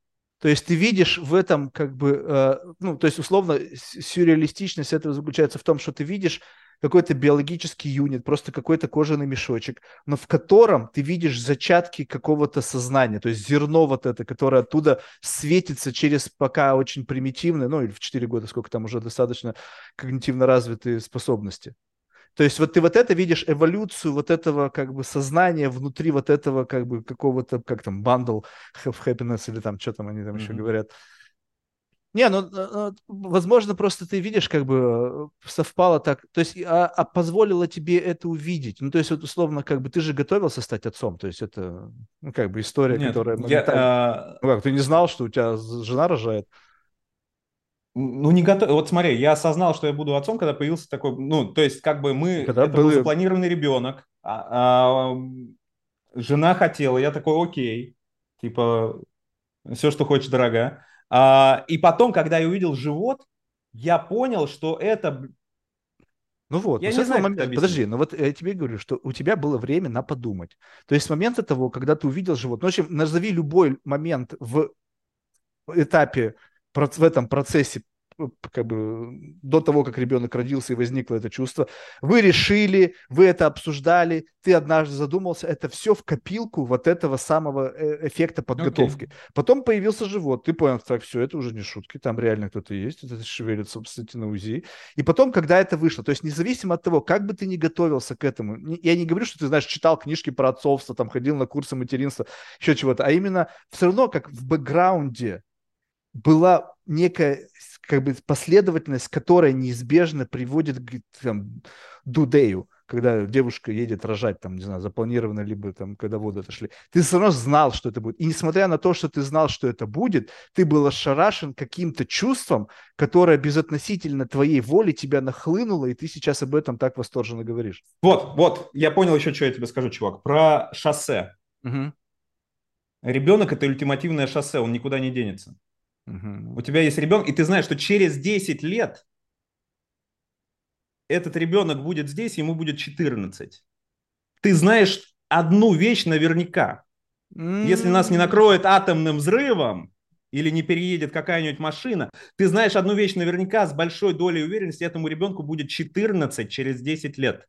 Это меняет твою перспективу. Ты не можешь ничего о своей жизни сказать подобного с такой же уверенностью, чувак. Про себя можешь сказать? Мне будет 50. Если не сдохнешь. Так же с ребенком. Но шансы... У меня есть достаточно, я жалею очень, что такие люди есть. Родители, которые потеряли своих детей в достаточно раннем возрасте, я вижу, как их корчило. Да, потому что... Поэтому в этом роудмэпе теперь появляются как бы артефакты страха. У меня не появляется. Я прекрасно знаю всю дорогу. Я знаю, что ребенок... Смотри. Я знаю, что ребенок... в будущем. Я знаю, что этому ребенку будет 14. Я знаю, что он будет через 10 лет. Я знаю. Я знаю, что я буду... Окей. Уберем уверенность. Если я буду жив через 10 лет, я знаю, что я буду отцом. Неважно. Да? Это я уже есть. Это вещь, которая тебя дефинирует как ничто больше. Это вещь, которая тебя дефинирует. Это вещь, которая единственная стабильная... Ну, как бы одна из... Если вот нужно тебе шоссе, то ребенок – это шоссе, которое вот как бы вот... Да. Можно так сказать, что каким-то образом... Вот представь себе, что факт отцовства – это вот некая щекотушка, да? Ну, опять же, мы ее взяли и контейнировали в отдельную концепцию. Кто-то... Окей, щекотушка, да. Ну, ты сейчас это... Ты ангажирован. Видишь? Представь себе, что сейчас ты берешь просто... Ну, нет, это нормально. Слушай, чувак, ты ничем не ангажирован? Нет, я ангажирован многим, но когда ты мне просишь, отцепи от себя это и посмотри просто как концепцию. И представь себе, вот есть люди, взять в том же самом арабском мире, в котором ты живешь. Я недавно наткнулся на чувака, там какой-то Ибн Сунтаб, Халиб, там в общем, там какой-то хуевый туча имен. У него и у его брата что-то там то ли, блядь, по 60, то ли по 80 детей. Там какой-то хуевок, я убежден, что с учетом, что они, блядь, придумывают себе Ибн Хаттаб Султан, он, да, блядь, даже имена их не помнит. Ну, всех, кто бы подбежал, так, ты вообще кто? Он их, наверное, протегировал как-то специально. Ну, там, я не знаю, короче, как это. Ну, да, окей. Что-то запомнит, знаешь, всех. Ну, и вот представь себе, что ты и как бы и он испытали столкновение с подобным, как бы с каким-то одним и тем же ивентом деторождения, когда вы, как два биоробота, создали еще одного робота, который как-то внутри себя содержит какие-то там отголоски какой-то сущности, которая развивается, и ты это видишь и чувствуешь.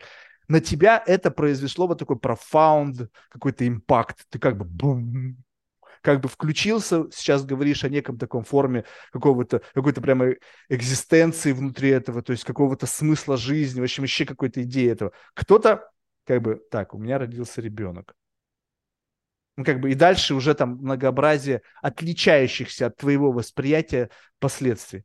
То есть, понимаешь, что вот как бы вот это... Ну, в этом есть суть, чувак, в этом есть суть. Я тебе говорю, что у тебя есть рецептор. Нет, выбор ты это сделал, либо ты был ошарашен, и ты не вправе. Как бы, как шутка, когда ты хотел не засмеяться, но она тебя вынудила. Ну вот. Ну, хз, выбор, не выбор. Вот, ты в итоге ты остаешься с тем, что фреймит твое существование. Можешь ли сказать, что теперь это ребенок, это твоя уязвимая точка?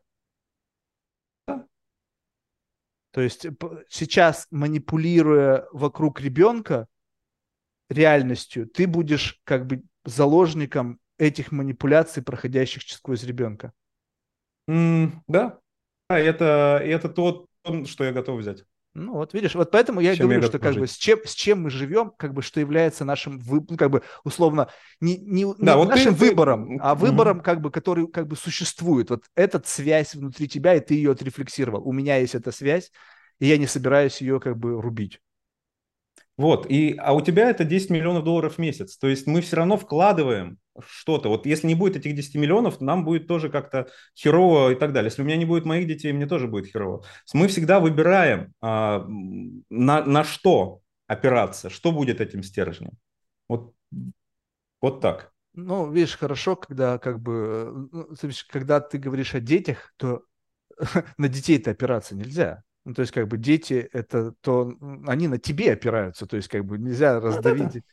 Ну, как бы, нет, но я просто, как бы, когда смотрю на родительство, это же для меня, прежде всего, это очень высокий уровень ответственности. То есть, ответственность в таком широком ее смысле. Это преувеличено, это значительно преувеличено. Это вот люди, которые не родители, они часто оправдывают тем, что у меня никогда не будет детей, потому что дикая ответственность. Все хуйня. Люди выживают при любых обстоятельствах. Современная цивилизация придумала столько сейфгардов, чтобы любой человек смог выжить. Вот и все. Вот это объясни мне, зачем? Вот представь себе, что если я представляю свою реальность, в котором ты говоришь, есть сейфгард, то есть я каким-то образом заменеджил на уровне моих финансовых возможностей, значит, там нянь, водителей, там каких-то частных докторов, там вообще как бы полностью, как бы у меня есть факт наличия ребенка, которого я вижу раз там, не знаю, там в пятилетку, ну или там 30 минут в день, или там в 5 минут в день, и как бы все остальное... Это в этом смысле нет, чувак. Чувак, в этом смысле вот смысла в детях нет. Я кайфую, я получаю энергию от взаимодействия с детьми. Вот. Я хочу быть с ними постоянно. Вот видишь, получается, что вот в этом и есть как бы разница, что тебе внутри твоего жизненного пути, у тебя есть органически встроенный тебя рецептор, способный получать удовлетворение от взаимодействия с ребенком. Видишь? То есть как бы вот и теперь мы когда смотрим на людей, у кого-то есть этот рецептор, у кого-то нету, у кого-то есть вот это, чего может быть нет у тебя, и как бы смотришь на все, на это вот многообразие этих всех вещей. Ну, чувак, я тебя хочу... Дети бесили всю жизнь. Мои дети меня не бесят. Рецептор открылся, он может быть и в тебе. Вот что я хочу сказать. Я был уверен, что у меня его нет. Не, ну смотри, тогда это любопытно с точки зрения powerplay. Вот представь себе, тебя дети бесили. Ну, какой-то... Ну, то есть как бы... Вот я представляю, я человек, которому что-то не нравится, и я по какой-то причине решаю сделать то, что мне не нравится, и потом как бы удивляюсь тому, каков же я был в заблуждении, так? Но получается, что до этапа того, как это произошло, кто-то на тебя повлиял. Жена, общество, родители. Они тебя вынудили пойти туда, где потенциально тебе, ну, что-то... Это был мой бет, чувак, это был мой бет. Вот понял. Вот это серьезный бет. Ну, видишь, ну, в твоем случае... Офигеть. Вот если... Вот видишь, вот здесь вот это понятно. Вот это то, ради чего мне нравятся беседы. Потому что ты сейчас... Мой мир, в котором я тебе однажды показал метафору бета, весом в жизнь, взял и продемонстрировал через собственный экспириенс, показав, где был твой бет, и что ты как бы сейчас, как бы, ну, первые шаги в этом пути, ну, 4 года все равно первые шаги, пока говорит, что ты в плюсе. И поэтому я говорю про 10 лет, и про 20 лет, и про 30 лет. Поэтому я говорю про то, что я отец навсегда, и это вот единственная такая история, которая у меня есть. Вот про вопрос, куда меня закаталогизировать, маркетинг, там, крипта. Я батя, и мне норм. Слушай, мне кажется, классно. Мне кажется, вот такие, знаешь, бати, вот в хорошем смысле слова, мне кажется, знаешь, вот, ну, если бы было больше бать, то, мне кажется, было бы лучше все в мире устроено. Потому что, знаешь, сейчас как бы не пытаясь ставить под сомнение твои умозаключения, знаешь, я иногда встречал бать, которые на показуху бати. Сейчас же интернет, Инстаграм, то есть не только телочки как бы там делают фейс-маски, там, не знаю, там пытаются выглядеть лучшими. Есть такие байти, которые я типа батя. Которые в био ставят proud father, выкладывают вот это. Да. Ну, они от этого удовольствие получают. Вот видишь, я не выкладываю своих детей, я получаю удовольствие, когда я, блин, с ними тусуюсь. А вот заметь, вот как бы, ну, сейчас знаю, что я тебя передержу, последний такой тезис. Вот представь себе, что ты не чувствуешь, что вот это сакральное им не хочется делиться. Ну, как бы только Конечно. С какими-то очень близкими людьми, которые как бы, ну, скажем так, ты доверяешь им, что они это сакральное не обосрут. Ну, как бы я не знаю, как бы, ну, потому что это слишком интимная радость, чтобы выпячивать ее в Инстаграм и как бы говорить о том, смотрите, как Чувак, их... Ну, то есть, как будто бы это фейково, вот это вот, само вообще мне, желание выпячивать. Если честно, вот я об этом не буду, вот опять-таки, я просто скажу такую ремарку, что мы с детьми придумываем такие игры, такие миры, там, прям со своей мифологией и так далее. Это прям, ну... Это было бы интересно, там, скажем, в реалити-шоу показать, было бы интересно там сделать из этого блок и так далее. Это, я никогда это не сделал, потому что это мое, и в этом кайф. То есть мне не нужно что-то амплифицировать это в Инстаграме. Я уже здесь. Вот это же вот, офигительно. Спасибо тебе за эту мысль. Потому что когда мне кто-то говорит, типа, Марк, а типа, почему у тебя так мало просмотров? Я говорю, а какая разница? Ведь то, что было кайфовое, уже случилось. Какая разница, увидит это кто-то кайфовый или нет? А если вообще, это еще что-то дорогое? Никак. Вообще, да. Конечно, нет. Уже это все. Это уже совершенный факт. Какая разница от того, что вы мне поставите лайк, дизлайк, пошлете меня нахуй? Вообще, я уже как бы наслаждался этим в момент того, когда это было. Вот вопрос в том, что получается так, что ты через это нащупал способ получения удовольствия от жизни. Вот именно в том взрослом гедонистическом отношении к некому удовольствию. Да. Вот, видишь? А, допустим, у меня просто... Представь себе, просто поверь, как бы, как... Ну, у тебя это что-нибудь остается. Что я могу получать тот же самый градус удовольствия через другие потенциально возможные способы, и в том числе через коммуникацию. Вот поверь просто на секунду, что могу вот тот же самый дзен, как у тебя возникает в момент с детьми, когда вы там максимально то, как надо, сделано, я получаю как бы через другое приблизительно ту же самую магнитуду этого удовлетворения. Вот и все. То есть как бы вопрос в том, что ты просто нащупал что-то, что теперь я знаю, что мне нравится. Это же как бы офигительно. Многие люди живут, они не знают, что им нравится.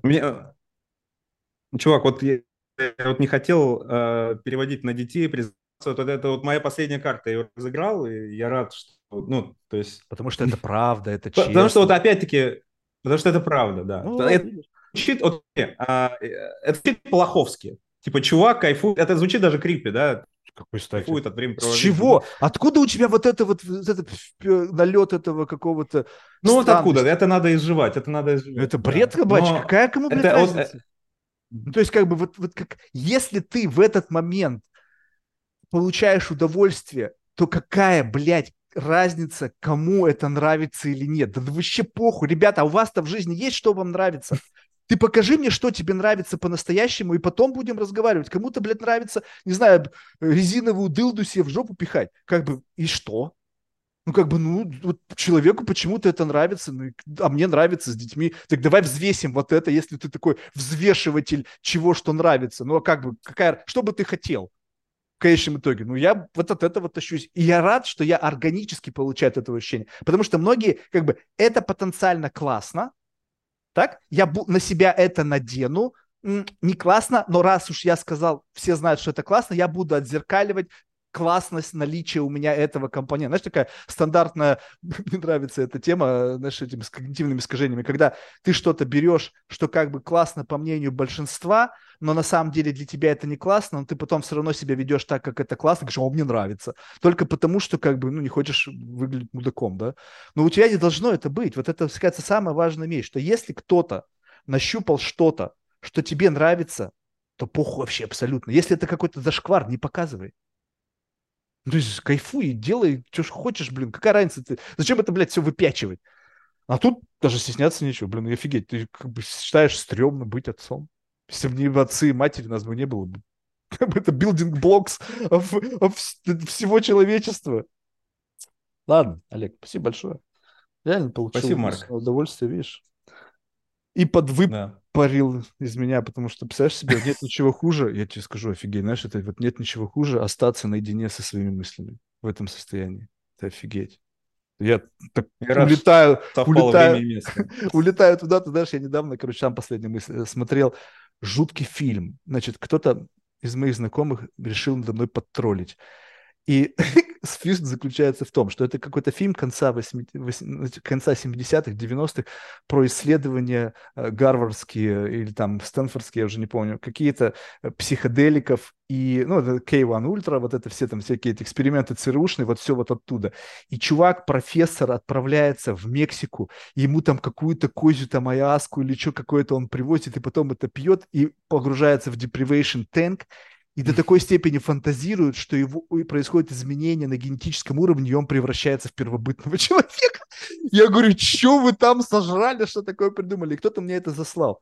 И я вот, когда вот это произошло, я понимаю, что это как бы метафора, да, но смысл того, что как можно далеко улететь от реальности без буфера, который вот выступаешь ты, когда ты меня возвращаешь в реальность, я об тебя как бы вот держусь как некий как бы центр притяжения в этом. И это формирует некая возможность использовать этот потенциал для того, чтобы нащупать что-то потенциально интересное, увидеть что-то ты не в состоянии увидеть, потому что тебе не хватает энергии, чтобы остановить вот этот поток. Поэтому спасибо.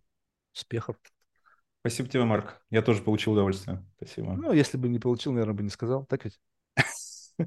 Это же как бы некая найсовость, вежливость. Ладно. Пока. Все.